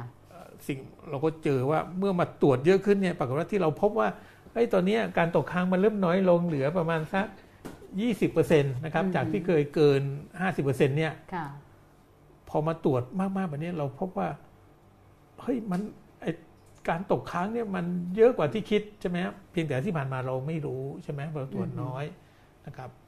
แต่ว่าโดยวิธีนั้นเนี่ยในสุดบางหน่วยงานก็อย่างเช่น บางหน่วยงานให้ขู่จะฟ้องเราใช่นะครับถือจะฟ้องเราเลยนะแล้วได้ได้อธิฟ้อบงไหมดีคะอธิบดีคนหนึ่งนะฮะซึ่งเป็นคนเดียวกับที่อยู่ในช่วงผลักดันให้มีการจดให้ประกาศให้ศูนย์ภัยเป็นวัตถุอันตรายนะฮะค่ะเดี๋ยวนี้ขู่ว่าจะฟ้องค่ะไทยแพนนะดิครัฉับนเอ่ยชื่อว่าสร้าให้งความค่ะ กรมวิชาการเกษตรนะคะอ่าแต่ว่าค่ะแต่ว่าอธิบดีท่านนั้นเนี่ย ก็ไม่ได้ฟ้องใช่ไหมคะตอนตอนนี้ย้ายไปอยู่อีกกรมหนึ่งนะครับอืมแล้วก็สายสุดก็เป็นคำขู่ก็ไม่กล้าฟ้องว่าฟ้องอะไรได้ในเมื่อเรามีหลักฐานค่ะชัดเจนแบบนั้นนะครับอืมนี่ยกตัวอย่างค่ะ แต่ทีนี้ว่าก็ผลตรวจมันก็ดีขึ้นเป็นลำดับ จะพูดอย่างนั้นได้ไหมคะทำไมเราถึงยังต้องไปผลักดันให้สารเคมีเนี่ยไม่ใช้ในเมื่อที่ก็ผู้บริโภคครับก็เริ่มเอ่อตื่นตัวมากขึ้นทีนี้จุดเปลี่ยนของเรื่องสำคัญเนี่ยนะครับ ก็คือว่า ที่ในสุดเนี่ยทำให้เกิดข้อเสนอในการแบนพระขวดเนี่ยก็เกิดเกิดขึ้นจากเรื่องนี้เองนะครับค่ะแต่ผมขอย้อนนิดหนึ่งว่าอ่าก่อนก่อนหน้าที่เราจะเสนอให้มีการแบนพระขวดตอนปี 2555 เนี่ยค่ะนะครับเราแบนอ่าสารเราเสนอให้มีการแบนสาร 4 ตัวนะครับค่ะในสมัยของอาตอนนั้นในสมัยของรัฐบาลคุณยิ่งรักษณ์นะครับค่ะแล้วก็มีอ่ารัฐมนตรีอ่าชื่ออ่า ดรยุคนลิ้มแหลมทองนะครับค่ะอ่าเป็นรัฐมนตรีว่าการกระทรวงเกษตร และมีคุณนัทวุฒิใสเกลือนะครับอือฮึเป็นรัฐมนตรีช่วยว่าการกระทรวงเกษตรที่ดูแลอือฮึกรมวิชาการเกษตรนะครับอือฮึอ่าถ้ามีสไลด์แผ่นนั้นเนี่ยผมจะขอแผ่นนั้นหน่อยนะค่ะเพอผมอยากให้อยากโยงให้เห็นภาพค่ะว่าไอ้ตัวไอ้ตัวไอ้การตอบสนองทางนโยบายอืมของแต่ละยุคเนี่ยเป็นยังไงนะครับ ใช่แผ่นนี้ไหมคะอ่าอ่าเป็นแผ่นต่อไปครับแผ่นต่อไปค่ะอ่าแผ่นนี้ครับแผ่นโอนี้ครัเคบ เดี๋ยวเราคือก่อมานดูก่อนหเปรีน้ายบที่เทียจะบไปกันเรื่องเลพายราควดเนี่ยครับค่ะคือตอนปี 25เนี่ยเราเรียกร้องมีการแบนสารอ่าสี่ตัวนะครับค่ะก็คือคาร์โบฟูรานเมทโทมิลนะครับแล้วก็ EPN กับไดโครโตฟอสนะครับค่ะสารสี่ตัวเนี่ยทุกหลายประเทศทั่วโลกนี่แบนไปหมดแล้ว เมืองไทยอืมยังไม่แบนเลยนะครับค่ะเราเรียกร้องให้มีการแบนนะครับเอ่อปรากฏว่าเอ่อในสมัยนั้นเนี่ยเอ่อผมบอกได้เลยนะครับ เช่นเออตอนที่เราไป ยื่นหนังสือที่กระทรวงเกษตรเนี่ยนะครับ คุณนัทวุฒิโทรมาเลยนะอือฮึโทรมาคุณวนอยู่ว่าเลยนะครับค่ะว่าพี่ผมได้รับเรื่องแล้วผมไม่อยู่นะ ผมวันนั้นผมให้อืมเลขาอยู่ แต่ว่าค่ะผมจะรับเรื่องนี้นะครับ คือปฏิกิริยาแบบเป็นไปในทางบวกมากเลยนะครับอือฮึเอ่อเอ่อเอ่อแล้วก็ในที่สุดเนี่ยเราพบว่าในยุคนั้นเนี่ยปรากฏว่าเขาแบนไปสองตัวนะครับ ก็คือเอ่อตัว EPN กับไดโคโตฟอสค่ะนะครับ ส่วนอีก 2 ตัวคาร์โบฟูรานกับเมทโทมิลเนี่ยเอ่อมีการเสนอไปยังคณะกรรมการวัตถุอันตรายนะครับค่ะเสนอให้แบนแต่กรรมการวัตถุอันตรายนะครับ ซึ่งอนุกรรมการที่พิจารณาเรื่องนี้เนี่ยเป็นคนกลุ่มเดียวกับที่ดูเรื่องพาราควอตนะครับค่ะไม่ยอมไม่ยอมแบนนะครับอืมไม่ยอมแบนนะผมยกตัวหนึ่งให้ฟังเลยนะคือตัวชื่อคาร์โบฟูรานอ่าหลายคนไม่รู้จักแต่ถ้าบอกฟูราดาน ทุกคนจะรู้จักนะครับฟูราดานค่ะฟูราดานนี่สมัยก่อนถ้าหยอดไปในแตงโมอ่าแตงโมเนี่ยนะครับค่ะช้างกินเขาบอกช้างล้มเลยนะค่ะขนาดนั้นเลยนะ แล้วก็ปะแต่แต่เอ่อคุณดำรงจิรสุทัศน์เนี่ยครับก็ต่อสู้กันอยู่นานนะครับ แต่ในสุดแล้วแกก็ส่งเรื่องนะครับ ขอให้มีการพิจารณาแบนยังกรรมการวัตถุอันตรายนะครับ ปรากฏว่ากรรมการวัตถุอันตรายชุดเอ่อ ซึ่งมีอนุชุดเดียวกับที่อยู่ในปัจจุบันเนี่ยในยุคนั้นด้วยนะครับ ปรากฏว่าไม่แบนค่ะแต่คุณดำรงจุจิรสุทัศน์นะครับ ในยุคของท่านยุคนลิ้มแหลมทองเนี่ยก็คือโอเค ไม่แบนไม่เป็นไร แต่กรมจะไม่อนุญาตให้ขึ้นทะเบียนอืมหมายความว่าตั้งไม่แต่ขึ้นทะปีเบียนก็ใช่ขายไม่ได้ ก็คุณก็ขายไม่ได้นะครับค่ะเหมือนกับแบรนด์แบรนด์นั่นเองเพียงค่ะแต่ว่าเอ่อถึงจุดหนึ่งเขาอาจจะมาขอขึ้น แล้วก็ถ้ารัฐบาลยุคหลังเนี่ย ใช่ให้อนุญาตให้ขึ้นให้ขึ้นทะเบียนได้เนี่ยก็ยังอืมใช้ต่อไปได้นะครับอันนี้ก็ไม่ถืน่าอว่าตแบกนใจถาวรเหมือนะครับกัแต่ว่าเพราะสิ่งที่เราได้รับก็คือว่าข้อเสนอเราตรงตั้งแต่ตอนระหว่างปี 255 ถึง 257 นั้นนะครับ ก็คือว่าข้อเสนอในการแบน 4 ตัวเนี่ยคือได้ผลแทบได้ผลทั้งหมดค่ะนะครับคือ 2 ตัวแบนอีก 2 ตัวไม่ขึ้นทะเบียนนะครับค่ะเพราะฉะนั้นใครขายก็ถือว่าผิดกฎหมายไม่สามารถเก็บไว้ในครอบครองได้นะครับอือหือเรากำลังพูด เต็มที่เลยค่ะ ถึงเรื่องการตัดสินใจที่แตกต่างกันเหลือเกินนะคะ ระหว่างสองรัฐบาลก่อนเอ่อการรัฐประหารและหลังรัฐประหาร ซึ่งสามารถสรุปได้ว่าตอนช่วงก่อนรัฐประหารเนี่ยนะคะตอนนั้นเนี่ยทางไทยแพนเนี่ยได้เสนอให้มีการแบนสารเคมีทางการเกษตร 4 ตัวใช่ครับนะคะซึ่งคณะกรรมการวัตถุอันตรายเนี่ยสมัยของคุณยุคนลิ้มแหลมทองนะคะซึ่งเดี๋ยวเราขึ้น powerpoint เลยนะคะ คุณยุคนลิ้มแหลมทอง ตอนนั้นเป็นรัฐมนตรีว่าการกระทรวงเกษตร คุณนัทวุฒิใสเกลือ เป็นรัฐมนตรีช่วยว่าการกระทรวงเกษตร คุณดำรงจิระสุทัศน์เป็นอธิบดีกรมวิชาการเกษตรนะคะ ตอนนั้นเนี่ยแบนสองตัวครับอีก 2 ตัวเนี่ยไม่ขึ้นทะเบียนใช่ครับปฏิเสธการขึ้นทะเบียน หมายความว่าเมื่อไหร่ก็อาจจะถูกเสียบกลับเข้ามาได้ใช่ครับก็คือ 2 ตัวก็คือคาร์โบฟูรานหรือว่าฟูราดานใช่ครับแต่ที่ก็ถือว่าดีมากดีในแง่ใช่ที่ว่าแม้กรรมการวัตถุไหนไม่ยอมแบน แต่ว่าอืมกรมวิชาเกษตรไม่อนุญาตให้ขึ้นทะเบียน ซึ่งนะครับตรงนี้เนี่ยเอ่อ ผลของการตรวจผักผลไม้ของไทยแพนก็สะท้อนใช่ไหมก็คะชัดเจนเลยครับว่าเอ่อการแบนสารเอ่อการแบนสารสองตัวนะครับแล้วก็อือฮึไม่ขึ้นทะเบียนสองตัวเนี่ยทำให้เราแทบจะไม่เจอไอการตกค้างของสารพวกนี้เลยอืมนะครับเพราะฉะนั้นท้ายที่สุดเนี่ยไม่ว่าใครเอ่อจะบอกว่าการแบนในสุดแล้วเนี่ยถ้าจำเป็นคนก็จะลักลอบการใช้เนี่ยในทางแบบมันถูกพิสูจน์นะครับว่าอือฮึ เมื่อแบนแล้วเนี่ยโอกาสที่มันจะนำเข้ามาใช้เนี่ยก็เป็นเรื่องยากเพราะมันค่ะผิดกฎหมายใช่ไหมครับค่ะยันการแบนที่ต้นทางเลยเป็นเครื่องมือสำคัญอือฮึของทุกประเทศเลยนะครับในการจัดการเรื่องสารเคมีพวกนี้ ถ้าค่ะเราย้อนไปดูอย่างในอเมริกา ในเดนมาร์กในยุโรปทั้งหมดเนี่ยนะครับปรากฏว่าการปฏิรูปโดยการแบนที่ต้นทาง ซึ่งเขาส่วนใหญ่ประเทศเหล่านี้จะแบนเอ่อสักช่วงเมื่อประมาณ 15-20 ปีที่แล้วนะครับอืมประมาณเกือบค่ะ 40-60%ของสารที่เขาใช้เลยนะฮะจัดการให้เกลี้ยงเลยเนี่ยนะครับ ปรากฏว่าช่วยได้เยอะมากนะครับยันเมืองไทยยังไม่เข้าไปสู่ระบบที่ว่านั้นเลยนะครับอือฮึก็คือสิ่งที่เป็นคัดออฟไคทีเรียก็คือว่ามีเกณฑ์เลยนะครับว่าสารใดที่ถ้ามันมี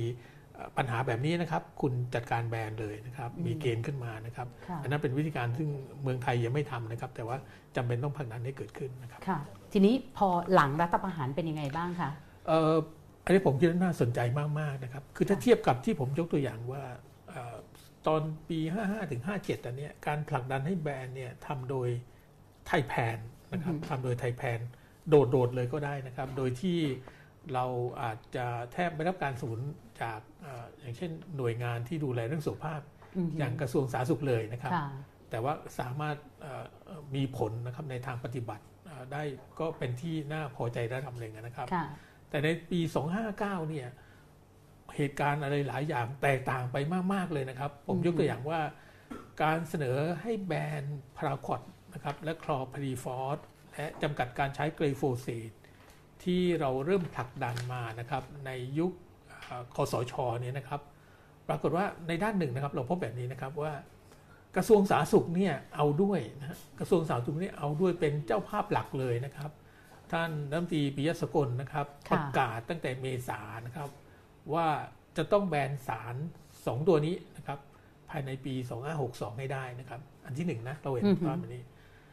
อันที่สองก็คือกระทรวงสุขนี่เอาด้วยเต็มที่ ค่ะ สภาเกษตรกรแห่งชาตินะครับ ซึ่งเป็นตัวแทนอย่างเป็นทางการของเกษตรของเกษตรกรเลยนะครับ ค่ะ เอ่อมีการเลือกตั้งนะครับ อือฮึมีการสรรหามานะครับ ภายใต้รัฐธรรมนูญเอ่อฉบับที่แล้วเนี่ยนะครับเอ่อ ตอนปี 50รัฐธรรมนูญปี 50 นะครับ ก็ประกาศเอาด้วยนะครับ สมัชชาสุขภาพนะครับอือฮึเอ่อซึ่งมาจากเครือข่ายของคนเป็นจำนวนมากในท้องถิ่นต่างๆเนี่ยทั่วประเทกาศศด้วยใช่ครับประกาศค่ะเอาด้วยนะครับ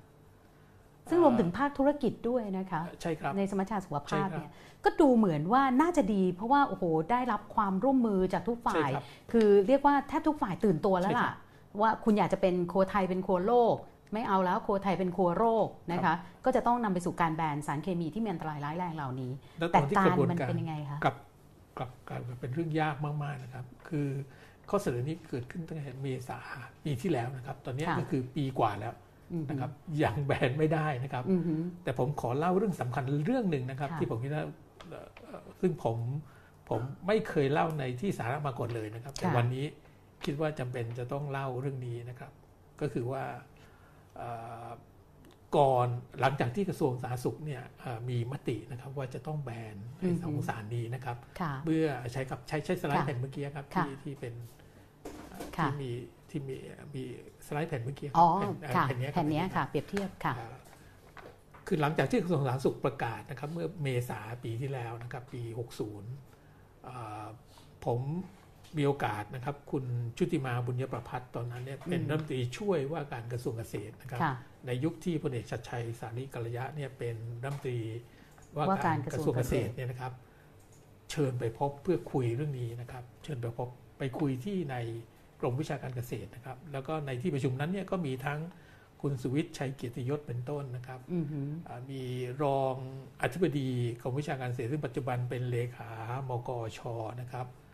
มีรองเลขามกชคนปัจจุบันนะครับ คุณพิสารนะครับ รุ่นน้องค่ะผมเป็นต้นนะครับ แล้วก็มีเอ่อเจ้าหน้าที่ระดับสูงในกรมวิชาการเกษตรหลายคนมานั่งคุยด้วย ผมจำได้ชัดเจนเลยนะครับ ผมเสนอคุณชุติมานะครับว่าตอนเนี้ยกระทรวงสาธารณสุขเสนอให้แบนเราอยากเห็นอ่ากระทรวงเกษตรเนี่ยได้ดำเนินการเรื่องนี้นะครับ ในฐานะที่เป็นคนดูแลเรื่องนี้ค่ะแล้วก็เป็นเป็นหนึ่งในกรรมการวัตถุอันตรายนะครับอ่า คุณชุติมาพูดเรื่องหนึ่งที่สำคัญมากเลยนะครับ ก็คือบอกว่า อย่างสารบางตัวเนี่ยที่ประเทศต้นทางเขาไม่ใช้แล้วเนี่ย เราก็ไม่ควรจะใช้แล้วใช่ไหมอืมหันไปหันนะฮะก็คือท่านตอบรับเลยนะครับ ว่าควรจะต้องแบนแล้วหันไปหาไอ้อธิบดีต่าง ๆ นะครับอืมที่มานั่งประชุมด้วยรองอธิบดีค่ะแล้วคนที่เกี่ยวข้องว่าไหมสารที่เราแบนแล้วเนี่ยไอ้ที่ต่างไอ้ต้นทางเขาแบนแล้วเนี่ย เราไม่ค่ะควรจะใช้ใช่ไหมนะครับ แสดงว่าเอ่อคุณชุติมาซึ่งดูแลกรมวิชาการเกษตรเนี่ยเห็นว่าควรจะแบนเห็นด้วยนะครับกับกระทรวงสาธารณสุขอือหือแต่แล้วนะครับ ปรากฏว่า คุณชุติมาก็เด้งนี่คะเอ่อยังไม่ถึงอ๋อนะตอนนั้นยังไม่ถึงด้ใช่ไหมรับคะยังด้งอ๋อรับโอเคคือเด้งพร้อมกันนะครับอ่าฮะค่ะแต่ปรากฏว่าในที่สุดเนี่ยเมื่อเดือนเดือนตุลานะครับปรากฏว่าคุณสุวิทย์ชัยเกียรติยศนะครับอืมที่ปดีกรมวิชาการเกษตรเนี่ยกลับเอา พาราควดเนี่ยนะครับต่อทะเบียนให้กับบริษัทซินเจนต้านะครับค่ะซึ่งเป็นยักษ์ใหญ่ข้ามชาตินะครับค่ะบริษัทสารเคมีที่ใหญ่ที่สุดในโลกนะครับค่ะกลับขึ้นทะเบียนให้บริษัทนี้ เราเปรียบเทียบนะครับ ว่าในสมัยก่อนหน้านั้นเนี่ยอืมคุณดำรงเนี่ยปฏิเสธที่จะต่อทะเบียนใช่ไหมครับใช่ค่ะทั้งที่เป็นแค่ข้อเสนอจากไทยแพนอย่างเดียวค่ะแต่นี่มาจากข้อเสนอของทุกฝ่าย แต่ห้ากระทรวงเลยรนะวมคะทั้ตองนนั้น รองเรารัฐมนตรีช่วยว่างานกระทรวงเกษตรค่ะก็เห็นด้วยที่จะ ให้แบนนะครับค่ะแต่ว่าคุณสุวิทย์ชัยเกียรติยศกลับอนุญาตให้มีการต่อทะเบียน แล้วผมช่วงนั้นก็เป็นตั้งคำถามว่าช่วงเวลาที่บ้านเมืองก็เรียกว่าอาจจะไม่ได้พร้อมรับเดือนกับเรื่องต่างๆนะคะ ใช่ครับค่ะแต่ผมตั้งคำถามว่า แสดงว่าคนที่ให้ไฟเขียวในการต่อทะเบียนเนี่ย ต้องใหญ่กว่าคุณชุติมาบุญยประพัอืฒมน์สอนค่ะนะครับนี่เป็นเรื่องนี้ที่ผมผมคิดว่าประชาชนควรจะได้ทราบเรื่องนี้นะครับค่ะว่า เป็นเหตุผลหนึ่งหรือเปล่านะครับอือหือที่การผลักดันให้มีการแบนพาราคอตเนี่ยถึงทำได้ยากเย็นเข็นใจเหลือเกินนะครับอือหือค่ะนะครับอันนี้เป็นเหตุผลหนึ่งที่เอ่อที่ที่สำคัญครับค่ะทีนี้ถ้าเราดูต่อไปล่ะคะ ว่าคือไอ้การแบนพาราควอดเนี่ยข้อมูลเนี่ยมันไม่ถูกต้องไม่เพียงพอหรือเปล่า หรือว่ามันมีอะไรมากกว่าที่เราควรจะรู้อะค่ะทีนี้ผมคิดว่าเรื่องนี้เอ่อ ถ้ามาดูภาพรวมนะครับของค่ะเรื่องของการเอ่อเสนอให้มีการแบนพาราควอตนะครับค่ะจากเอ่อความเป็นมาและขั้นตอนเหล่านี้เนี่ยนะครับเอ่อผมขอไล่ให้ทุกท่านได้เห็นนะครับ และวิเคราะห์มาช่วยวิเคราะห์ไปด้วยกันนะครับ ว่าเกิดอะไรขึ้นนะครับค่ะเกิดอะไรขึ้นกับสารเคมีที่ตอนนี้ 53 ประเทศแบนไปหมดแล้วนะครับ ทั้งประเทศทั้งประเทศที่ต้นทางต้นทางปประระเทเทศศที่เป็นผลิตผู้คิดค้นนะครับ คืออ่าฮะ ICI ของอังกฤษค่ะ นะครับซินเจนตาของสวิตเซอร์แลนด์นะครับเจ้าของผลิตภัณฑ์นะครับจีนซึ่งเป็นผู้ผลิตรายใหญ่ของโลกค่ะบราซิลซึ่งเป็นผู้ใช้ปรากฏรายใหญ่ก็ประกาศจะแบนในปี 2020ค่ะนะครับเป็นต้นเนี่ยในอเมริกาก็ให้เหลือในอเมริกาใช้ได้แต่เครื่องบินใช่ไหมคะครับจะกำลังจะผลักดันให้ให้อนุญาตให้ใช้เฉพาะที่เอ่อใช้เครื่องฉีดพ่นตอนนั้น ใช้เครื่องจักรเท่านั้นนะครับบราซิลตอนนี้เอ่อที่ที่ก็จะประกาศแบนใน 2020 เนี่ยปัจจุบันก็อนุญาตให้ใช้ โดยจะต้องเอ่อเขาเรียกใช้แทรกเตอร์ที่มีห้องปิดมิดชิดเท่านั้นฉีดพ่นนะครับอืมถึงจะใช้ได้ค่ะแต่กันนั้นก็คิดว่ายังยังไม่ปลอดภัยพอนะครับ ตอนนี้เตรียมจะแบนในปี 2020 แต่ว่าเมืองไทยทำไมทำยากขนาดนั้นนะครับอะเรามาดูกันค่ะ มาดูครับเส้นทางก็คือว่าหลังจากเมษา 60 นะครับเอ่อกระทรวงสาธารณสุขพร้อมคณะทำงาน 4 กระทรวงหลักเลยนะอือหือไม่ใช่กระทรวงสาธารณสุขอย่างเดียวนะฮะหมายถึงว่าค่ะทั้งกระทรวงเกษตรกระทรวงอุตสาหกรรมนะครับเอ่อ กระทรวงทรัพยากรธรรมชาติและสิ่งแวดล้อมเนี่ยอยู่ในและเอ่ออยู่ในกรรมการชุดนี้ทั้งสิ้นนะครับอือฮึที่มีมติให้มีการแบนนะครับค่ะแต่ปรากฏว่าเอ่อแล้วก็มีข้อเสนอว่าระหว่างที่ยังไม่แบนเนี่ยนะครับ กระทรวงเกษตร โดยกรมวิชาเกษตรเนี่ยไม่ควรจะต่อทะเบียนนะครับ เสนอค่ะให้ไม่ต่อทะเบียน แต่ว่าเดือนตุลานะครับเอ่อคุณสวิตชัยกิรยศเนี่ยก็ให้ต่อทะเบียนนะครับค่ะซึ่งน่าสนใจมากว่าไอ้เนี่ยขัดกับนโยบายของ รัฐรัฐมนตรีช่วยว่าการกระทรวงเกษตรเองนะครับอืมผมเลยเชื่อว่าเอ่อน่าจะเป็นคนใหญ่น่าจะเป็กนว่าคนที่ใหญ่กว่าค่ะคุณชุติมาที่สามารถทำเรื่องนี้ได้นะครับค่ะตุลาปี 60 นะครับเอ่อหลังจากนั้นขั้นตอนก็คือว่าเมื่อเอ่อกรมวิชาเกษตรเนี่ยอนุญาตให้ต่อทะเบียนนะครับเรียนเหลือช่องทางเดียวที่จะแบนได้ก็คือต้องเสนอต่อกรรมการวัตถุอันตรายนะครับค่ะในสุดก็มีการเสนอเรื่องนะครับไปยังกรรมการวัตถุอันตรายเมื่อ 24 พฤศจิกาปี 60 นะครับ จากนั้นเนี่ย กรรมการวัตถุอันตรายนะครับ ก็ใช้เวลาพักใหญ่เลยนะครับจนถึงเดือนธันวาเนี่ยนะครับถึงจะตั้งอนุกรรมการเฉพาะกิจขึ้นมาคณะหนึ่งนะครับ ซึ่งมีสมาชิกทั้งหมด 14 คนนะครับอือฮึเพื่อทำการศึกษานะครับ แล้วหาข้อยุติว่าจะแบนหรือไม่แบนพารากอตนะครับค่ะแต่ตรงนี้น่าสนใจมากครับ คือตอนที่อ่ากระทรวงเกษตรบอกให้ต่อทะเบียนนั้นเนี่ยกระทรวงเกษตรบอกว่า เหตุที่ต่อนั้นเนี่ยเพราะว่าเอ่อเอ่อ ตอนนี้ยังไม่แบนนะครับเอ่อตอนนี้ยังไม่แบนเพราะฉะนั้นต้องต่อไปก่อนค่ะนะครับแล้วตัวเองไม่มีความรู้พอนะครับ เรื่องผลกระทบต่อสุขภาพ ก็เลยเสนอให้อ่ากรรมการวัตถุอันตรายนะครับ ภายใต้กระทรวงอุตสาหกรรมเป็นคนพิจารณานะครับ ว่าจะแบนหรือไม่แบนนะครับค่ะแล้วก็เอ่อที่น่าสนใจก็คือว่าคณะอนุกรรมการที่ตั้งขึ้นเนี่ย ปรากฏว่าส่วนใหญ่เนี่ยสิใน 14 คนนะครับค่ะใน 14 คนนั้นเนี่ยส่วนใหญ่เนี่ย ก็มาจากกรมวิชาการเกษตรนะครับงั้นเดี๋ยวเราขอดูสไลด์ สไลด์ถัดไปเลยก็ได้นะครับจะอเห็นนุโคงกรรมสการตงนี้นะครับค่ะ สไลด์อนุกรรมการนะคะ ถัดไปค่ะ น่าจะถัดไปอีกนะครับนะคะโอเคอ่าครับผมอัอันนนี้นี้อันนี้ค่ะคือโครงสร้างของกรรมการวัตถุอันตรายนะครับ มีทั้งหมด 29 คนนะครับอันนี้คือคณะกรรมการวัดไทยเป็นคณะกรรมการชุดใหญ่ค่ะนะครับอ่ามีทั้งหมดอยู่ 29 คนนะครับ ใน 29 คนเนี่ยเราพบว่า 3 คนนะครับ 3 คนในนี้เนี่ยเอ่อเกี่ยวข้องสัมพันธ์กับบริษัทเอกชนนะครับอือฮึโดยที่อ่าสองคนนะครับเป็นอดีตข้าราชการในกรมวิชาการเกษตรค่ะหลังจากออกจากราชการนะครับ ก็มาทำงานให้กับสมาคมของบริษัทสารเคมีกำจัดศัตรูพืชนะครับ ผมเอ่ยชื่อตัวนี้เลยก็ได้นะครับ ก็คือสมาคมอารักขาพืชค่ะนะครับ คนหนึ่งเป็นผู้จัดการสมาคมเลยนะคอืรับอฮึอีกคนหนึ่งเนี่ยเอ่อเป็นตัวแทนของสมาคมนะครับ เช่นเอ่อเมื่อตอนที่มีกรณีของการผลักดันให้มีการปลูกพืช GMO นะครับค่ะปรากฏว่าเอ่ออดีตข้าราชการคนนี้ซึ่งอยู่ในกรรมการวัตถุรายเนี่ยก็เป็นตัวแทนของสมาคมรักษาพืชนะครับอือฮึไปอยู่ในเวที ผลักดันพืช GMO ด้วยอืมแต่ผมผมอธิบายนิดนึงพืช GMO นั้นเนี่ยเอ่อถูกผลักดันให้มีการพิจารณาในสมัยที่รัฐมนตรีที่ดูแลกระทรวงพาณิชย์เนี่ยชื่อพลเอกชัดชัยสารีกัลยาอ๋อหลังจากที่เป็นรัฐมนตรีเกษตร แล้วย้ายมาเป็นรัฐมนตรีว่าการกระทรวงพาณิชย์ครับก็มีการผลักดันเรื่องพืช GMO ใช่ครับอ่าแล้วตอนโอเคที่ค่ะเอ่อท่านมาบังคับมาดูแลกรมวิชาการเกษตรเนี่ยก็ มีการต่อทะเบียนพารากอตนะครับอือฮึซึ่งถ้าเทียบกับเอ่อก็เรียกมาตรฐานเอ่อที่เราเห็นในยุคของเอ่อรัฐบาลเลือกตั้งรัฐบาลรัฐบาลก่อนหน้านี้นะครับค่ะก็ก็ผมคิดว่าก็ก็เอ่อน่าตั้งคำถามมากนะครับค่ะในเชิงความสัมพันธ์นะครับในการเอ่อก็เรียกว่าอาจจะอาจจะมีนโยบายที่เอ่อโอนเอียงไปในทางอืมที่เป็นประโยชน์กับบริษัทเอกชนอย่างชัดเจนนะครับค่ะส่วนอีกคนหนึ่งเนี่ย เอ่อเป็นผู้จัดการโรงเรียนเคมีนะครับของบริษัทดาวเคมิคอลนะครับค่ะซึ่ง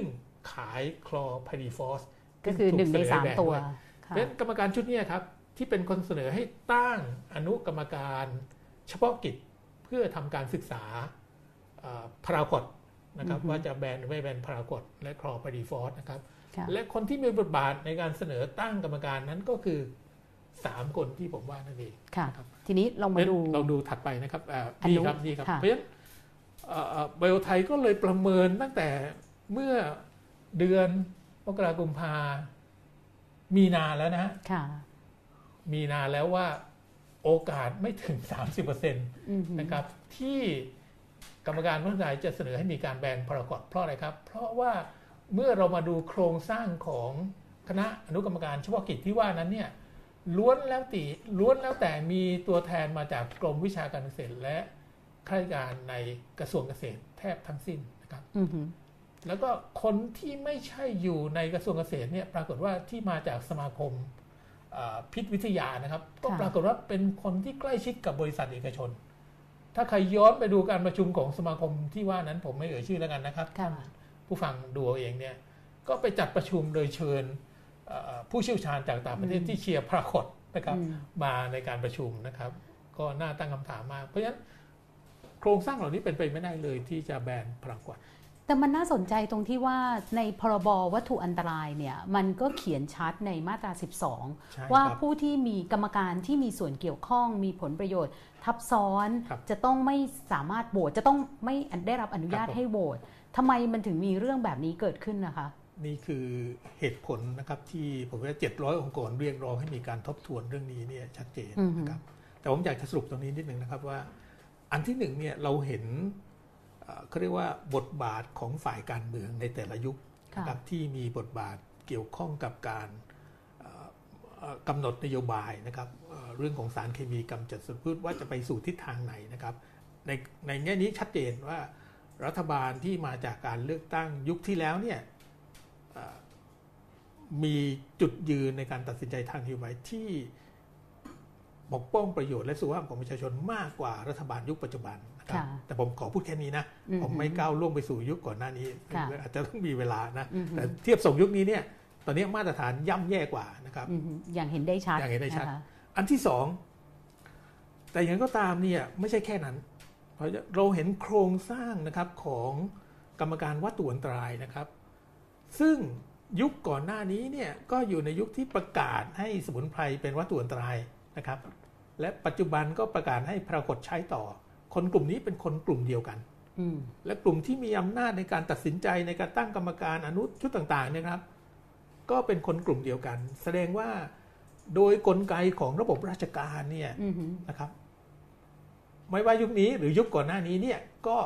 เหมือนกัน แทบจะไม่แตกต่างกันอืมนะครับ อันนั้นประเด็นที่สองค่ะแต่ผมก็อยากเติมไปอีกหน่อยหนึ่งนะครับเอ่ออยากให้ดูเอกสารนะครับที่มีการเสนอไปยังกรรมการวัตถุอันตรายนะครับค่ะเอ่อช่วงเอ่อที่เป็นเอกสารก่อนหน้านี้นะครับ ใช่ครับ มีแผ่นก่อนหน้านี้ไหมฮะที่เอ่อครับผมครับผมค่ะใช่ครับ มีเอกสารอยู่สองแผ่น แต่เนี่ยผมอยากจะชี้ว่ามันมีอิทธิพลนะครับของเขาเรียกว่าบรรษัทยักษ์ใหญ่ที่กำหนดไอตัว เนื้อหานะครับของการตัดสินใจทางนโยบายนะครับร่วมอยู่ด้วยนะครับเพราะฉะนั้นการที่เราเห็นการจะแบนสารใดหรือไม่นะครับ การกำหนดนโยบายเรื่องสารเคมีนั้นเนี่ยมีอิทธิพลของกลุ่มต่างๆ ที่เกี่ยวข้องเนี่ยหลายชั้นนะครับหลายชั้นนี่ผมขอยกตัวอย่าง นี่คือเอกสารของกรมวิชาการเกษตร ที่เสนอต่อคณะกรรมการวัตถุอันตรายนะครับเอ่อ ถ้าท่านดูเอ่อที่เขียนวงเอาไว้นะครับ จะเห็นว่ามีการอ้างนะครับข้อมูลของ EPA นะครับเมื่อปีค่ะ1997 ค่ะ น่าสนใจไหมครับ 1997 ปัจจุบันคือปี 2018 ค่ะ ผ่านมาแล้วยี่สิบสองปี 22 ปี ค่ะอือหือการคือเหตุผลที่มีการเลือกมันไม่มีเอกสารใหม่กว่านี้เหรอคะ เหตุผลเหตุผลที่ กรมวิชาการเกษตรเนี่ยเลือกข้อมูลชุดนี้เนี่ยนะครับไปเสนอต่อกรรมการวัตถุใดก็เพียงเพื่อจะบอกว่าพารากอตนั้นมีพิษปานกลางอืมนะครับ แล้วเห็จนไหมริงๆมันมีเอกสารใหม่กว่านี้ไหมคะแน่นอน22ปีแน่นอนที่คแล้รับวเนี่ยแน่นอนครับค่ะเอ่อเดี๋ยวก่อนก่อนไปตรงนั้นนะฮะอืมผมผมขอพูดตรงนี้นิดหนึ่งค่ะนะครับเอ่อเอกสารที่ถูกนำเสนอนะครับ เมื่อก็คือใช้เอกสารเก่ามากนะ21 ปีที่แล้ว เหตุผลที่ใช้เอกสารเก่าก็เพียงเพื่อจะบอกว่าค่ะปรากฏมันไม่ได้มีพิษภัยไม่อันตรายร้ายแรงอืมนะครับ มันมีพิษแค่ปานกลางนะครัค่ะบที่สำคัญคือผมอยากจะเอกสารที่เขาใช้เนี่ยอ้างนะครับ องค์กรหนึ่งนะครับนะครับ หนังสือนะครับเอ่อมีที่มาจากองค์หนึ่งชื่อ BCPC นะครับย่อมาจากคำว่า British Crop Protection Council นะครับค่ะเป็นองค์กรที่ฟังดูเป็นวิชาการมาก ๆ นะครับคุ้นคุ้นๆ แปลแล้วก็ประมาณอารักขาพืชอะไรอย่างนี้ใช่ใช่ไหมครัคะบเหมือนสมาคมราคาพืชที่อยู่เมืองไทยนะครับค่ะเอ่อขอสไลด์ถัดไปนะครับที่มีปกเออของหนังสือของเออ BCPC นะครับค่ะอันี้เลยครับ นี่คือหนังสือที่กรมวิชาการเกษตรค่ะใช้ในการเสนอกรรมการวัตถุอันตรายอืมเพื่อจะบอกว่าแบนหรือไม่แบนพาราควอดนะครับค่ะ BCBC เนี่ยประธานนะครับ โคลินนะครับรัสโครัสรัสโคนะครับค่ะประธานเนี่ยคืออดีตผู้บริหารของซินเจนทาก็คือเจ้าของพารากอเจ้าของพาราควอตค่ะนะครับเจ้าของพาราควอตนะครับค่ะเอ่อหัวหน้าคณะทำงานวัชพืชเนี่ยเอ่อชื่อแบร์รี่ฮันนะครับมาจากบริษัทมอนซันโตมอนซันโตเจ้าของไกลโฟเซต glyphosate นะครัคะบค่ะและอีกท่านหนึ่งคือเจสันทัดเนลนะครับค่ะคณะทำงานวัชพืชจากบริษัทซินเจนทาเช่นเดียวกันค่ะเพราะฉะนั้น เดี๋ยวนะคะในเล่มเนี้ยมันเขียนสปอนเซอร์แบบนี้ด้วยเหรอคะเขาก็เปิดเผยดีนะเอาไหมครับ เราต้องไปดูครับอ๋อเราต้องไปค้นดูว่าอ๋อไปค้นไอ้อีกโครงสร้างของค่ะ BCDC กับคณะทำงานวัชพืชนี่เป็นยังไง เอกสารเล่มนี้นะครับก็คือเอกสารที่เป็นเอ่อวิชาการมาก ๆ เลยนะครับ เป็นแหล่งค่ะอ้างอิงนะครับ แล้วกรมค่ะวิชาการก็ใช้เอกสารนี้นะครับค่ะเห็นไหมฮะหนึ่งอืมคุณใช้เอกสารเมื่อ 20 ปีที่แล้วสองคุณใช้เอกสารของบริษัท ของบริษัทเอกชนนะครับค่ะอันนี้คือสิ่งที่ อยู่เบื้องหลังของเหตุผลว่าทำไมเราถึงแบนพาราควอตไกลโฟเซตหรือคลอร์ไพริฟอสไม่ได้นะคแต่ประเด็นก็คือว่ากรมวิชาการเกษตรเขาก็พูดชัด ตั้งแต่ตอนที่มีผู้ครับคนรู้ว่าเขาไปต่อทะเบียน บอกว่าก็เขาไม่รู้เรื่องไม่ไม่มีความรู้เรื่องเกี่ยวกับผลกระทบทางด้านสุขภาพ ปัญหาคือคณะกรรมการวัตถุอันตรายทำไมถึงเชื่อ เอกสารแบบนี้ล่ะคะ ทั้งที่มาจากหน่วยงานที่ บอกเองว่าไม่มีความรู้เกี่ยวกับเรื่องผลกระทบด้านสุขภาพ นี่เป็นคำถามที่ประชาชนควรจะหาคำตอบนะครับอือฮึควรจะหาคำตอบ ผมเนี่ยได้คำตอบแล้วนะครับว่า ก็เพราะเหตุว่าเอ่อกรรมการอนุกรรมการเฉพาะกิจที่ตั้งขึ้นมานั้นเนี่ยก็มาจากกรมวิชาการเกษตร และค่ะอดีตข้าราชการในกรมวิชาการเกษตรนะ ครับคนเหล่านี้เกี่ยวข้องตั้งแต่ยุคที่มีการประกาศให้สมุนไพรเป็นวัตถุอันตรายค่ะนะครับเมื่อปี 52 คนเหล่านี้คือคนที่ไม่แบนไอตัวคาร์โบฟูรานนะครับค่ะจนเอ่อกรมวิชาการเกษตรการนั้นเนี่ยนะครับ ประกาศที่จะไม่ต่อทะเบียนเองนะครัค่ะบทั้งที่ทราบไหมครับว่าคาร์โบฟูรานหรือฟูราน นั้นเนี่ยเอ่อบริษัทผู้ผลิตคือ FMC นะครับอืมซึ่งอยู่ที่อเมริกา ปรากฏว่า เอ่อเขาต่อสู้เพื่อให้ขึ้นทะเบียนในอเมริกาไม่สำเร็จ เพราะมันมีพิษภัยร้ายแรงมากที่ว่าเนี่ยนะครับเอ่อเอ่อจนในที่สุดเนี่ยศาลสูงสหรัฐตัดสินว่ามันเสี่ยงเกินกว่าที่จะอนุญาตให้ใช้ได้นะครับค่ะเขาถึงกับต้องเขาเรียกว่าในสุดต้องสมัครใจถอนสินค้านี้ออกจากตลาดอืมแต่กรรมการพัฒนาในประเทศไทยเนี่ย กลับเห็นว่า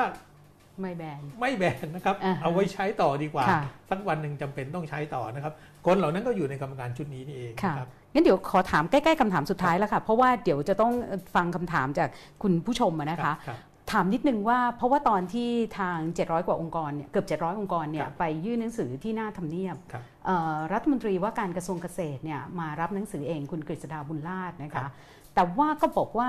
คือมันไม่สามารถอยู่ๆจะไปทบทวนมติได้ ฟังแล้วมันเป็นยังไงอะคะเราก็ตั้งจะตั้งคณะกรรมการขึ้นมาดูใหม่ คือวันนั้นเนี่ยเอ่อ สิ่งที่ท่านรัฐมนตรีกฤษดาพูดมีอยู่สองเรื่องสำคัญนะครับค่ะเอ่อซึ่งขัดแย้งกันเองนะครับขัดแย้งกันอืเอองฮึอันที่หนึ่งเนี่ยท่านบอกว่าได้ประชุมกันแล้วในหน่วยงานที่เกี่ยวข้องนะครับว่าการตัดสินใจเรื่องพาราควอดนั้นเนี่ยเรื่องคลอฟิลพอสเนี่ยจะตัดสินใจโดยเหตุผลเรื่องสุขภาพเป็นสำคัญค่ะ ดูเหมือนเพราะดีฉะนั้นอ่าดูอืมโอ้โหความคนตอก็นนี้ฮือกันค่ะที่ประชุเอ่อผู้ที่มาชุมนุมนี้ก็แบบโอ้ค่ะโหคือฮากันนะครับ รู้สึกปรบมือนะครับอ่าค่ะรู้สึกมีความสุขค่ะที่ในสุดเนี้มีการบอกหลักเกณฑ์ในการพิจารณาเรื่องนี้ แต่ท่านบอกว่ากระทรวงเกษตรขอเป็นเจ้าภาพ อันนี้ก็เสียงก็ตกใจขึ้นมานิดหน่อยนะครับเพราะว่าเอ้าแล้วเอาเรื่องสุขภาพเป็นหลักทำไมกระทรวงเกษตรเป็นเจ้าภาพนะครับเพราะกระทรวงเกษตรก็บอกเองว่าก็ไม่ตัรู้วเองเรื่อไม่งมีความรู้นะครับอืม แล้วถ้าถ้าถ้าคนจะมาดำเนินการเรื่องนี้ในกระทรวงเกษตรจะเป็นใครเนี่ยนะครับค่ะก็น่าสนใจมากใช่ไหมฮะเพราะว่าค่ะหลายคนก็เกี่ยวข้องกับการเอ่ออมที่เราเห็นนั่นคือดันเรื่องปรากฏต่อทะเบียนนะครับอ่าแล้วก็อันที่สามนะครับที่คุณกาคุณกันกาถาบอกเมื่อกี้ก็คือว่า แต่การจะทบทวนนั้นเนี่ยก็ต้องดูว่าข้อมูลนั้นใหม่หรือไม่นะฮะอือหือถ้าไม่ใหม่นี่อาจจะไม่ทบทวนนะฮะต้องใหม่หรือไม่ ทีนี้มันตลกร้ายสิครับ เพราะว่า กรรมการวัตถุอันตรายและนุการชอบกิจเนี่ยไม่เคยมีการเปิดเผยไอ้ตัวเอกสารการพิจารณาเลยนะครับ จนบัดนี้เป็นความลับ อันเนี้ยคือที่เมื่อกี้เราโชว์เนี่ยคือแอบหลุดออกมา ใช่ไหมครับ เพราะว่ายังเป็นความลับอยู่ใช่ครับอ่าอันโอนั้นเคอันนั้นเข้าใจว่าเอ่อเอ่อเอ่อเอ่อมีคนทำตกไว้มีคนที่เห็นว่าค่ะประเทศชาติจำเป็นจะต้องรู้เรื่องนี้นะครับค่ะก็ให้เราได้เห็นบ้างนะครับค่ะบางส่วนแต่เราไม่เห็นทั้งหมดเห็นไหมครับอืมนั่นแสดงว่า เอ้าแล้วที่คุณไปประชุมกันนั้นเนี่ยเราจะรู้ได้ไงอืมว่ามีการเสนอข้อมูลเอ่อใหม่อะไรบ้างเก่าอะไรบ้างนะครับ คือตอนนี้ที่เราเห็นคือมันเก่ามากๆเลยใช่ไหมครับอืมเมื่อปี21 ปีที่แล้วนั่นแหละค่ะดังนั้นเราเสนออะไรไปตอนนี้มันก็ใหม่หมดค่ะนะครับ แต่ว่าเราเสนอไปแล้วใครจะเป็นคนตัดสินใจ ใครจะบอกว่าอืมใหม่ไม่ใหม่ ในเมื่อคุณไม่ให้เราเห็นเลยว่าอืมเอกสารในการตัดสินใจเนี่ยมีรายละเอียดอะไรบ้างค่ะเราไม่รู้ด้วยซ้ำนะครับ ว่าตอนนี้ว่าใครยกมือ แบบไหนยังไงอืมทุกคนไม่มีการได้เห็นค่ะขอประทานโทษครับ แม้แต่ว่าเมื่อกรมวิชาการเกษตรอนุญาตมีการต่อทะเบียนเมื่อเดือนตุลานะครับ ปีที่แล้วเนี่ยนะครับ โดยแบ่งการตบหน้ากระทรวงสาธารณสุขเนี่ยแล้วไทยแพนนะครับทำหนังสือขอดูว่าคุณให้ทะเบียนบริษัทไหนไปบ้าง โดยเหตุผลอะไรนะครับค่ะแล้วก็ถูกปฏิเสธโดยกรมวิชาการเกษตร เราใช้พรบข้อมูลข่าวสารหรือเปล่าคะ ตอนนี้เราอยู่ในกระบวนการนะครับค่ะแต่หลังจากนั้นเนี่ยเขาเขาตอบปฏิเสธที่จะให้เรานะฮะอืมก็คือตอนนี้กลายเป็นว่าการพิจารณาเรื่องนี้ทั้งหมดเนี่ยกลายเป็นความลับที่ไม่ต้องการให้ประชาชนทราบใช่ไหมครับค่ะเพราะฉะนั้นเอ่อผมก็คิดว่าต้องดูนะครับว่าอืมคำประกาศว่าจะทบทวนเนี่ยจะเป็นไปได้หรือไม่เพียงใดนะครับค่ะแต่ว่าแน่นอนว่า 700 องค์กรประกาศชัดเจนนะครับ ถ้าเอ่อไม่ดำเนินการเอ่อ ให้เป็นไปตามเอ่อกฎหมายโปร่งใสอือฮึและปกป้องประโยชน์ประชาชนเนี่ยค่ะจะมีการเคลื่อนไหวต่อเนื่องแน่ๆ และทราบว่าอีกไม่กี่วันข้างหน้านี้นะครับ เครือข่ายเอ่อหลายเครือข่ายเขาจะเคลื่อนไหวอือหือโดยอิสระเลยนะครับค่ะเพื่อที่จะปกป้องเออสุขภาพและวิถีเอ่อของเขานะครับอืมค่ะ ทีนี้เนี่ยเอ่อเดี๋ยวเรามาลองดูคำถามของคุณผู้ชมนะคะที่ติดตามทางไลฟ์ทาง 101 นะเอ่อ d101.world นะคะเอ่อมีท่านหนึ่งถามว่ามีสารที่ปลอดภัยใช้แทนพาราควอดบ้างไหมครับ อันนี้อยากให้ตอบพร้อมกับอีกคำถามหนึ่งเลยได้ครับที่มักจะมีคนพูดว่าไทยแพนหรือว่าบรรดา NGO ทั้งหลายที่ออกมาเนี่ยสงสัยได้รับเงินต่างชาติครับหรือว่าบริษัทสารเคมีอีกเจ้าหนึ่งที่เป็นคู่แข่งของพาราควอดหรือเปล่า จงใจมาฆ่าเกษตรกรไทยครับค่ะ คือตอนที่เราเคลื่อนไหวเรื่อง GMO ก็มีคนบอกว่าเรารับไอ้เงินจากบริษัทสารเคมีอืมมาเพื่อต่อต้านเรื่อง GMO นะครับค่ะตอนนี้เอ่อพอเราทำเรื่องสารเคมีคำถามนั้นก็หายไปเลยนะครับค่ะหายไปเลย ตอนนี้ก็มีใหม่ว่าการต้านพาราควอดเนี่ยอือหือเป็นเพราะว่าเอ่อได้ประโยชน์จากการเสนอชื่อสารอื่นหรือเปล่านะครับ ก็เป็นเอ่อผมเรียนเลยนะครับว่า เจ็ดร้อยองค์กรที่เคลื่อนไหวครั้งนี้เนี่ยไม่มีองค์กรใดเลยที่เกี่ยวข้องกับการค้าขายและมีผลประโยชน์กับสารพิษเลยนะครับ ไม่มีเลยนะไม่มีเลย แล้วก็ถ้าไปดูองค์ประกอบของคนที่อยู่ที่อยู่ใน 700 องค์กรนะครับค่ะส่วนใหญ่มาจากองค์กรที่ทำเรื่องเกษตรกรรมยั่งยืนเกษตรค่ะอินทรีย์นะครับ อีกส่วนหนึ่งมาจากเครือข่ายผู้บริโภคและเครือข่ายอืมสุขภาพค่ะเพราะฉะนั้นคนเหล่านี้เนี่ยจุดยืนถ้าเราตามดูเนี่ยเขาจะไม่มีทางที่จะเอ่อ สนับสนุนเรื่องการใช้สารเคมีเลย ไม่ว่าจะเป็นสารใดก็ตามนะครับ อันนั้นอันที่หนึ่งค่ะแต่ว่าที่เอ่อที่ควรจะตอบต่อเนื่องกับคำถามนี้คือว่าอืมเพราะฉะนั้นถ้าอะไรบ้างที่ใช้แทนพารากวดนะครับอืมผมจำเป็นต้องตอบว่าที่จริงเราเสนอสามเรื่องใหญ่ ๆ นะครับ และสี่เรื่องนี้คือตัวเรื่องที่สี่เนี่ยเรื่องสุดท้ายคือเรื่องสารเคมีที่เป็นทางเลือกนะครับ อันที่หนึ่งเนี่ยเราเสนอให้มีการใช้พืชคลุมดินค่ะ นะครับเพราะพืชคลุมดินเนี่ยไม่ใช่แค่เพียงควบคุมวัชพืชนะครับ แต่ว่ามันจะสร้างปุ๋ยด้วย และงานศึกษาของกรมวิชาการเกษตรโดยสถาบันวิจัยพืชสวนเนี่ยพบอย่างนี้เลยนะถ้าตอนนี้เขาบอกว่าปรากฏต้องใช้มากเลยนะในปาล์มกับตะในปาล์มกับยางพารานะครับแต่ทราบไหมครับว่าถ้าใช้พืชคลุมดินนะครับ ซึ่งต้นทุนอาจจะสูงขึ้นบ้างในช่วงต้นเรื่องแรงงานในการใช้พืชคลุมดินเนี่ยแต่เราจะได้ประโยชน์จากปุ๋ย ธรรมชาติที่เกิดจากพืชคลุมดินเนี่ยซึ่งสถาบันวิจัยพืชสวนคำนวณแล้วครับใน 5 ปีข้างหน้าเนี่ยเราจะได้มูลค่าปุ๋ยธรรมชาติเนี่ยเพิ่มขึ้นประมาณ 1 7 5 0 0 0 ล้านบาท1นึ่งแสนเกือบ2 0 0แสนล้านนะครับอืมในช่วง5ปี เห็นไหมฮะอืมเพราะฉะนั้นโอ้ยเพราะฉะนั้นนี่เป็นทางเลือกที่เราเสนอเป็นทางเลือกแรกเลยนะกรมวิชาการเกษตรเขาไม่เอาเปเปอร์นี้มาใช้มั่งเหรอคะผมก็แปลกใจมากเลยนะครับอ่าฮะใช่ไหมครับคุณบอกไม่มีทางเลือกแต่ว่างานค่ะมาจาก กรมเองอะทุกคนนี้อืมอันที่ค่ะสองนะครับ ปรากฏว่าในพืชอย่างเช่นอ้อยที่อ้างว่ามีการใช้สารพาราควอดไม่ใช้ไม่ได้เนี่ยค่ะปรากฏงานวิจัยของกรมวิชาการเกษตรเองทำในจังหวัดใหญ่ ๆ ที่เป็นปลูกอ้อยนะครับ ปรากฏว่าพบว่าที่ดีกว่าพาราควอตคือการใช้แทรกเตอร์ ติดอืมโรตารี่หรือจอบหมุนค่ะปรากฏว่าผลผลิตดีกว่า ต้นทุนน้อยกว่าอือหือหรือถ้าเป็นเกษตรกรขนาดเล็กเนี่ยใช้รถไถเดินตามค่ะ เห็นไหมฮะนั่นคือข้อ2ที่เราเสนอนะค่ะที่จริงข้อ2เนี่ยมันมีเอ่อมีรถไถจิ๋วของชาวบ้านด้วยนะครับ ของชาวบ้านตอนนี้ก็พัฒนารถไถจิ๋วขึ้นมาอืมอันนี้ใช้ในแปลงมันกับข้าวโพดซึ่งใช้พาราควอดบางส่วนด้วยนะครับ ประมาณสักตกประมาณ1ใน4นะที่เราทำสำรวจนะว่าค่ะเกษตรกรที่ปลูกมันและข้าวโพดเนี่ยจะใช้เอ่อเอ่อสารเคมี ไม่ใช่ค่ะเราเนี่ยนะใช้สารเคมีอืมแต่ว่าไอ้ตัวผ่านเนี่ย ช่วยได้เลย แล้วมันเป็นนวัตกรรมของชาวบ้านเลยนะครับอืมแล้วถ้าเราแบนพารากดโอมนจะสร้างงานมหาศาลนะครับ แล้วจะมีรายได้เอ่อสร้างรายได้มีการสร้างงานนะครับ แล้วก็ลดผลกระทบต่อสุขภาพไปด้วยนะครับ อันนั้นคือข้อสองนะค่ะอ่าข้อ3เนี่ยเขาเรียกเป็นการจัดการระบบการปลูกพืชบางทีคุณไม่ต้องใช้สารเคมีเลย คุณทำระบบการปลูกพืช อย่างเช่นอืมในสวนยางเนี่ยงานวิจัยของมหาลัยสงขลานครินทร์เพราะว่าถ้าคุณไม่ปลูกยางเชิงเดี่ยวเนี่ย คุณปลูกแบบผสมผสานเนี่ยคุณไม่ต้องกำจัดวัชพืช แล้วคุณจะกำไรมากกว่าสวนยางปัจจุบันค่ะโทษทีครับไม่ใช่สวนยางปัจจุบันปัจจุบันนี่ราคายางตกต่ำแต่นี่อาจารย์ดรสมบูรณ์ รองศาสตราจารย์ดรสมบูรณ์เจริญจิรตระกูลนะครับอดีตคณะบดีคณะเศรษฐศาสตร์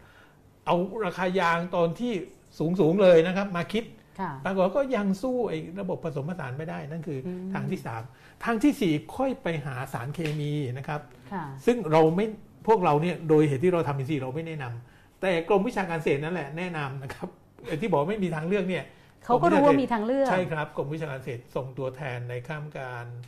ประชุมของกระทรวงสาธารณสุขคณะทำงาน 4 กระทรวงหลักของอนุกรรมการสารที่มีความเสี่ยงสูงนะครับค่ะเสนอให้มีการใช้เอ่อสารที่เป็นสารทางเลือกนะครับ สารอือฮึเคมีนะครับ ตัวหนึ่งนะครับค่ะซึ่งผมไม่เอ่ยชื่อดีกว่านะอ่าแต่ว่านะครับเขาก็รู้แหละเขารู้แล้วก็ว่าเป็นเกษตรกรสารตัวใดก็รู้แล้วจริง ๆ มันแพงกว่าไหม คำถามก็คือว่าคนบอกว่าตัวนี้แพงกว่าตัวนี้แพงกว่าค่ะเป็นสารตัวนี้เป็นของอีกบริษัทหนึ่งคือบริษัทค่ะไบเออร์ก็อยู่ในค่ะกลุ่มนี้แหละครับไบเอออืมมอนซานโตนะครับ ตอนนี้ก็ค่ะเอ่อรวมตัวกันแล้วเหมือนกันนะครับเหมือนกันค่ะเรียบร้อยแล้วเนี่ยสารตัวนี้เนี่ยปรากฏว่าแพงกว่าครับประมาณว่าสี่หรือห้าเท่าอือหือแต่ว่างานวิจัยที่มาเลเซียกับอินโดนีเซียพบว่าปรากฏมันใช้น้อยกว่า5เท่าอ๋อเพราะฉะนั้นถ้าคิดดูแล้วเนี่ยมัน มันก็เรียกว่ามันมีประโยชน์เอ้ยมันจะถูกกว่ามันถูกกว่าในที่สุดมันถูกกว่าครับอืมเพราะมีสร้างการควบคุมมันดีค่ะกว่านี่ยกตัวอค่ะย่างครับเขาถามว่าบริษัทอะไรนำเข้าพาราควอดบริษัทใหญ่สุดคือบริษัทซินเจนต้านะครับอือหือและบริษัทเนี้ยที่เอ่อมีบทบาทสำคัญนะครับในการเคลื่อนไหวต่อต้านค่ะการแบนพาราคอตผมค่ะอยากเรียนเรื่องหนึ่งนะครับเอ่ออาจจะเกี่ยวข้องบริษัทนี้หรือไม่ผมไม่ทราบ แต่ว่าค่ะเอ่อเมื่อเช้านี้นะครับเอ่ออดีตเอ่อ นักการเกษตรคนสำคัญอยู่ในกรมส่งเสริมการเกษตร ปัจจุบันเป็นคอลัมนิสต์ให้กับหนังสือพิมพ์หลายหนังสือพิมพ์นะครับอือหือเออบอกข้อมูลผมว่ามีการลงขันกันนะครับ คุณวิทูลคุณทราบไหมเท่าไหร่พันห้าร้อยล้านสำหรับการในผมไม่เอ่ยชื่อนะครับ แต่ผมจำเป็นต้องบอกเรื่องนี้อืมครับพันห้าร้อยล้านสำหรับครั้งเนี้ยลงลงขันกันเพื่อที่จะเอ่อต้านการแบนพารากอตพันห้าร้อยล้าน แต่ว่าถ้าดูเทียบถ้ากับดู เทียบกับมูลค่าดูสิมูคลรับค่าแล้วอ่มูลค่ามูลนำค่าเข้ามันเท่าไหร่อย่งงี้ยอะคะมูลค่าของมูลค่าของเอ่อสารเคมีกำจัดศัตรูพืชปัจจุบันทั้งหมดเนี่ยอืมมูลค่านำเข้าอยู่ที่ 20,000 ล้านค่ะแต่มูลค่าตลาดอยู่ที่ประมาณ 60,000 ล้านบาทถึง 80,000 ล้านบาทโอ้โหไอ้พันทีนี้ห้าร้อยไอ้นี่มันแค่เปอร์ใช่เซ็ครันต์เดียวเอทีนี้งไอ้พาราคอตตอนนี้เนี่ยค่ะมันมีการนำเข้ามาเนี่ยคิดประมาณตอนนี้สักประมาณ 30%ของสารเคมีทั้งหมดค่ะ ลองดูสิครับ3%เทียบกับไอ้20,000อืมหกหมื่นละหรือหกหมื่น60,000ล้านเอาคิดเอาคิดค่ะเราเลขต่ำๆหกหมื่นล้านกันสามค่ะหกสิบแปดก็คือหมื่นแปดพันล้านใช่ไหมค่ะครับ การต่อทะเบียนครั้งหนึ่งทำให้เขาอยู่ได้6ปีอือหือใช่ไหมฮะเพราะฉะนั้นค่ะลองดูสิครับว่าการต่อทะเบียนเมื่อเดือนตุลานะครับทำให้เขาก็ถ้าหากอืมอ่าไม่ผมไม่ได้เอ่ยชื่อบริษัทซินเจนต้านะครับ หรือมบริษัทอื่นใด แต่หากบริษัท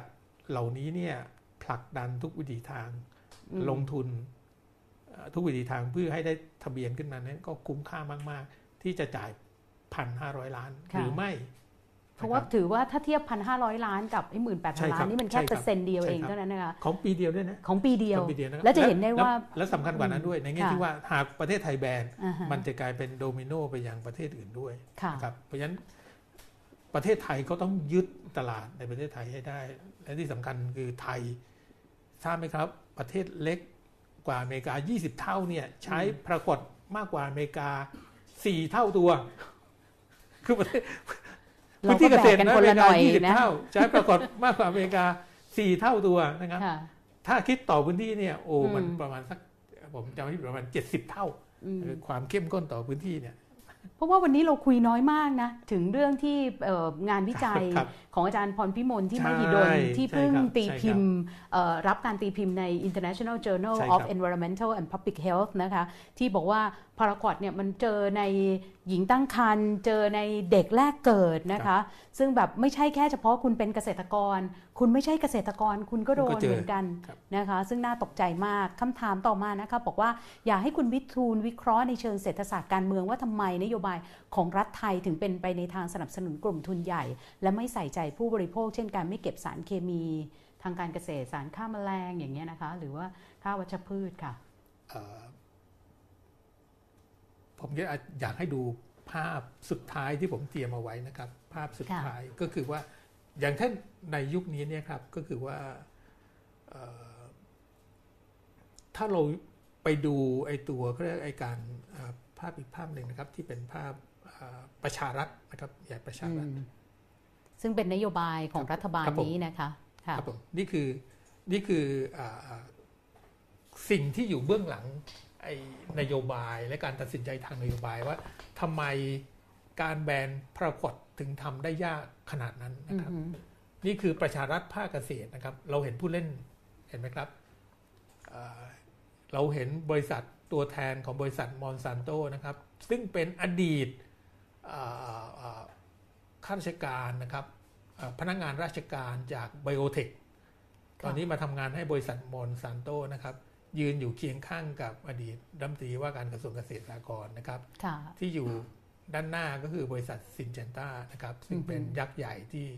ได้ประโยชน์จากเรื่องพารากอดนะครับแล้วก็ปุ๋ยเคมีอ่ามียักษ์ใหญ่เอ่อที่เป็นบริษัทสารเคมีด้วยนะครับ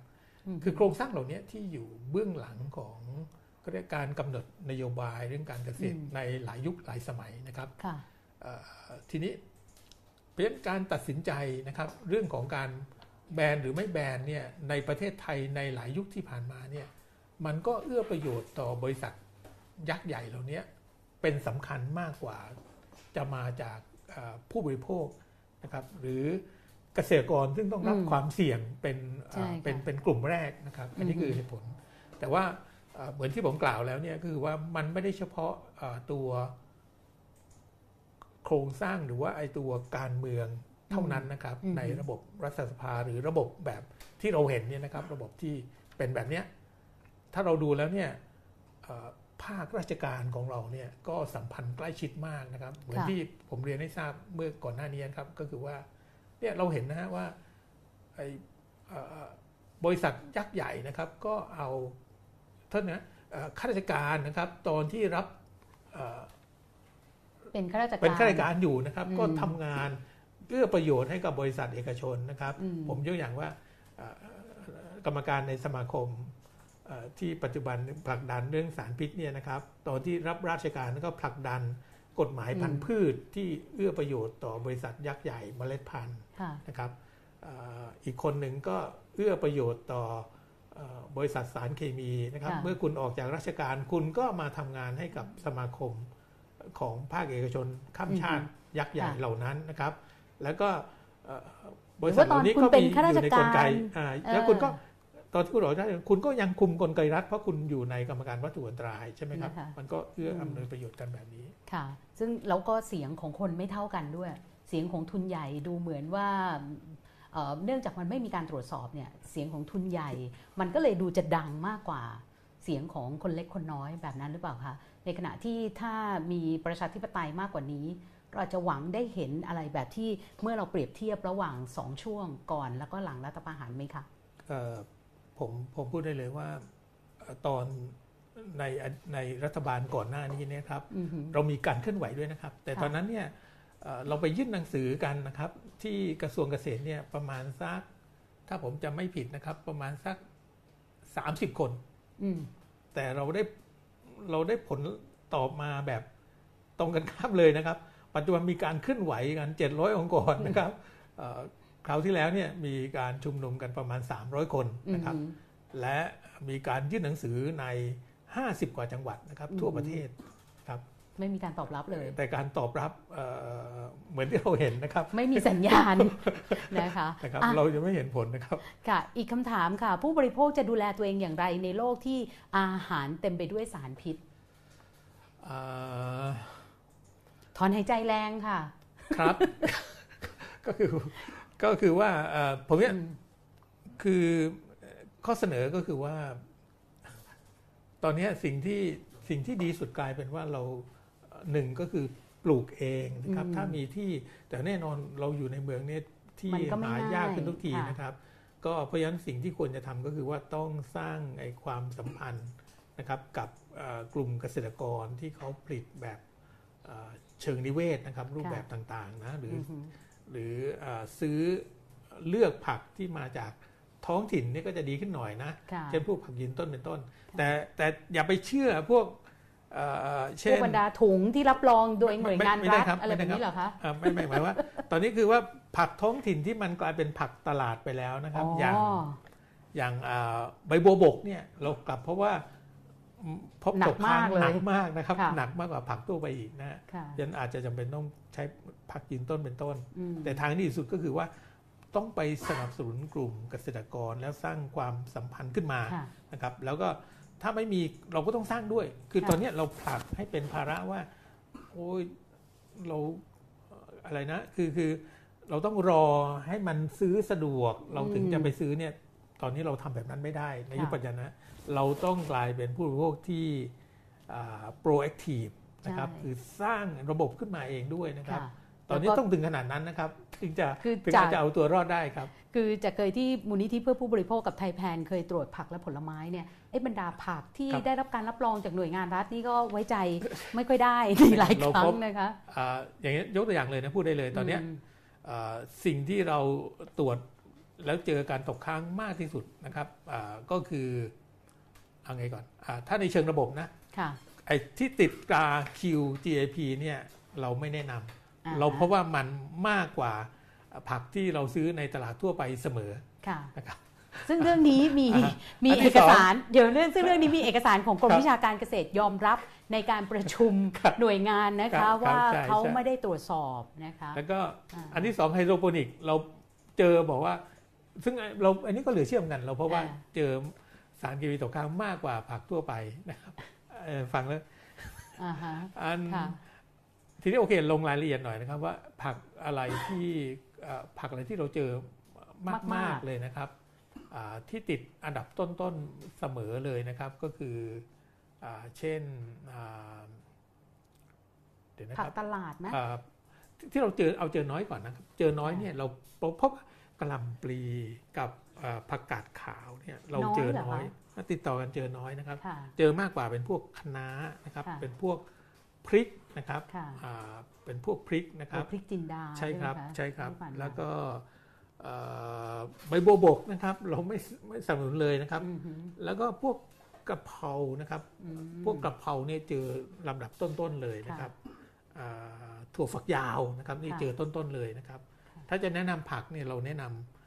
ก็คืออ่ากระหลำปลีนะครับผักกาดขาวเนี่ยเราพบว่าเจอค่อนข้างน้อยนะครับ คือทำมา4ีห้าปีเนี่ยเราพบแบบนี้แต่ยังไงนะครับก็อย่าอย่ากินซ้ำๆนะคะอ่าครับครับเออเคยอันนั้นก็ใช่อย่ากินซ้ำๆนะครับต้องกินหลากหลาย ใช่ กินหลากหลาย เพราะว่าคือถึงได้รับสารเคมีกระจายก็จะได้รับกระจายกระจายไปนะครัคะบผมอะประเทศไทยนำเข้าส่งออกผักผลไม้ไม่น้อย ผลไม้เกรดนำเข้าส่งออกมีปัญหาตกค้างบ้างไหมต่างชาติที่นำเข้าผักผลไม้มีท่าทียังไง ต่อผลไม้ที่ตกค้างของไทยเขามีมาตรฐานในการตรวจสอบเรื่องนี้ยังไงอ่าเราไปเช็คไอ้ข้อมูลอันหนึ่งที่สำคัญมากนะค่ะอ่าท่านที่สนใจสามารถเช็คได้เลยนะครับเป็นระบบการเตือนภัยนะครับของยุโรปที่ว่าอ่า RASFF นะครับค่ะเป็น Rapid Alert System for Food and Feed ค่ะระบบนี้เนี่ยรายงานเลยว่าเอ่อเมื่อใดก็ตามที่เราส่งผักผลไม้เข้าไป หรือประเทศใดก็ตามลงไปยุโรปเนี่ยเขาจะสุ่มนะครับแล้วก็ประกาศแบบทันทีทันควันเลยนะครับ เราพบว่าเอ่อประเทศไทยที่เราส่งไปยังยุโรปเนี่ยเราเจอการตกค้างปัจจุบันเนี่ยอยู่ที่ประมาณสัก 10กว่าเปอร์เซ็นต์ค่ะสิบห้าเปอร์เซ็นต์นะครับที่ตกค้างนี่ขนาดแบบเรา ก็เรียกเลือกอย่างดีแล้วนะอ่าส่งไปนะ ยังเจอการตกค้างค่ะประมาณ 10 กว่าเปอร์เซ็นต์ที่เขาตีกลับนะครับ หรือทำลายนะครับค่ะเพราะฉะนั้นเอ่อที่ส่งออกไปเนี่ยดีกว่าที่เรากินอยู่ปัจจุบันค่ะครับแล้วก็ถ้าจำกันได้นะคะเมื่อปีที่แล้วเนี่ยเอ่อกรมการค้าต่างประเทศก็ได้แถลงเหมือนกันค่ะครับว่า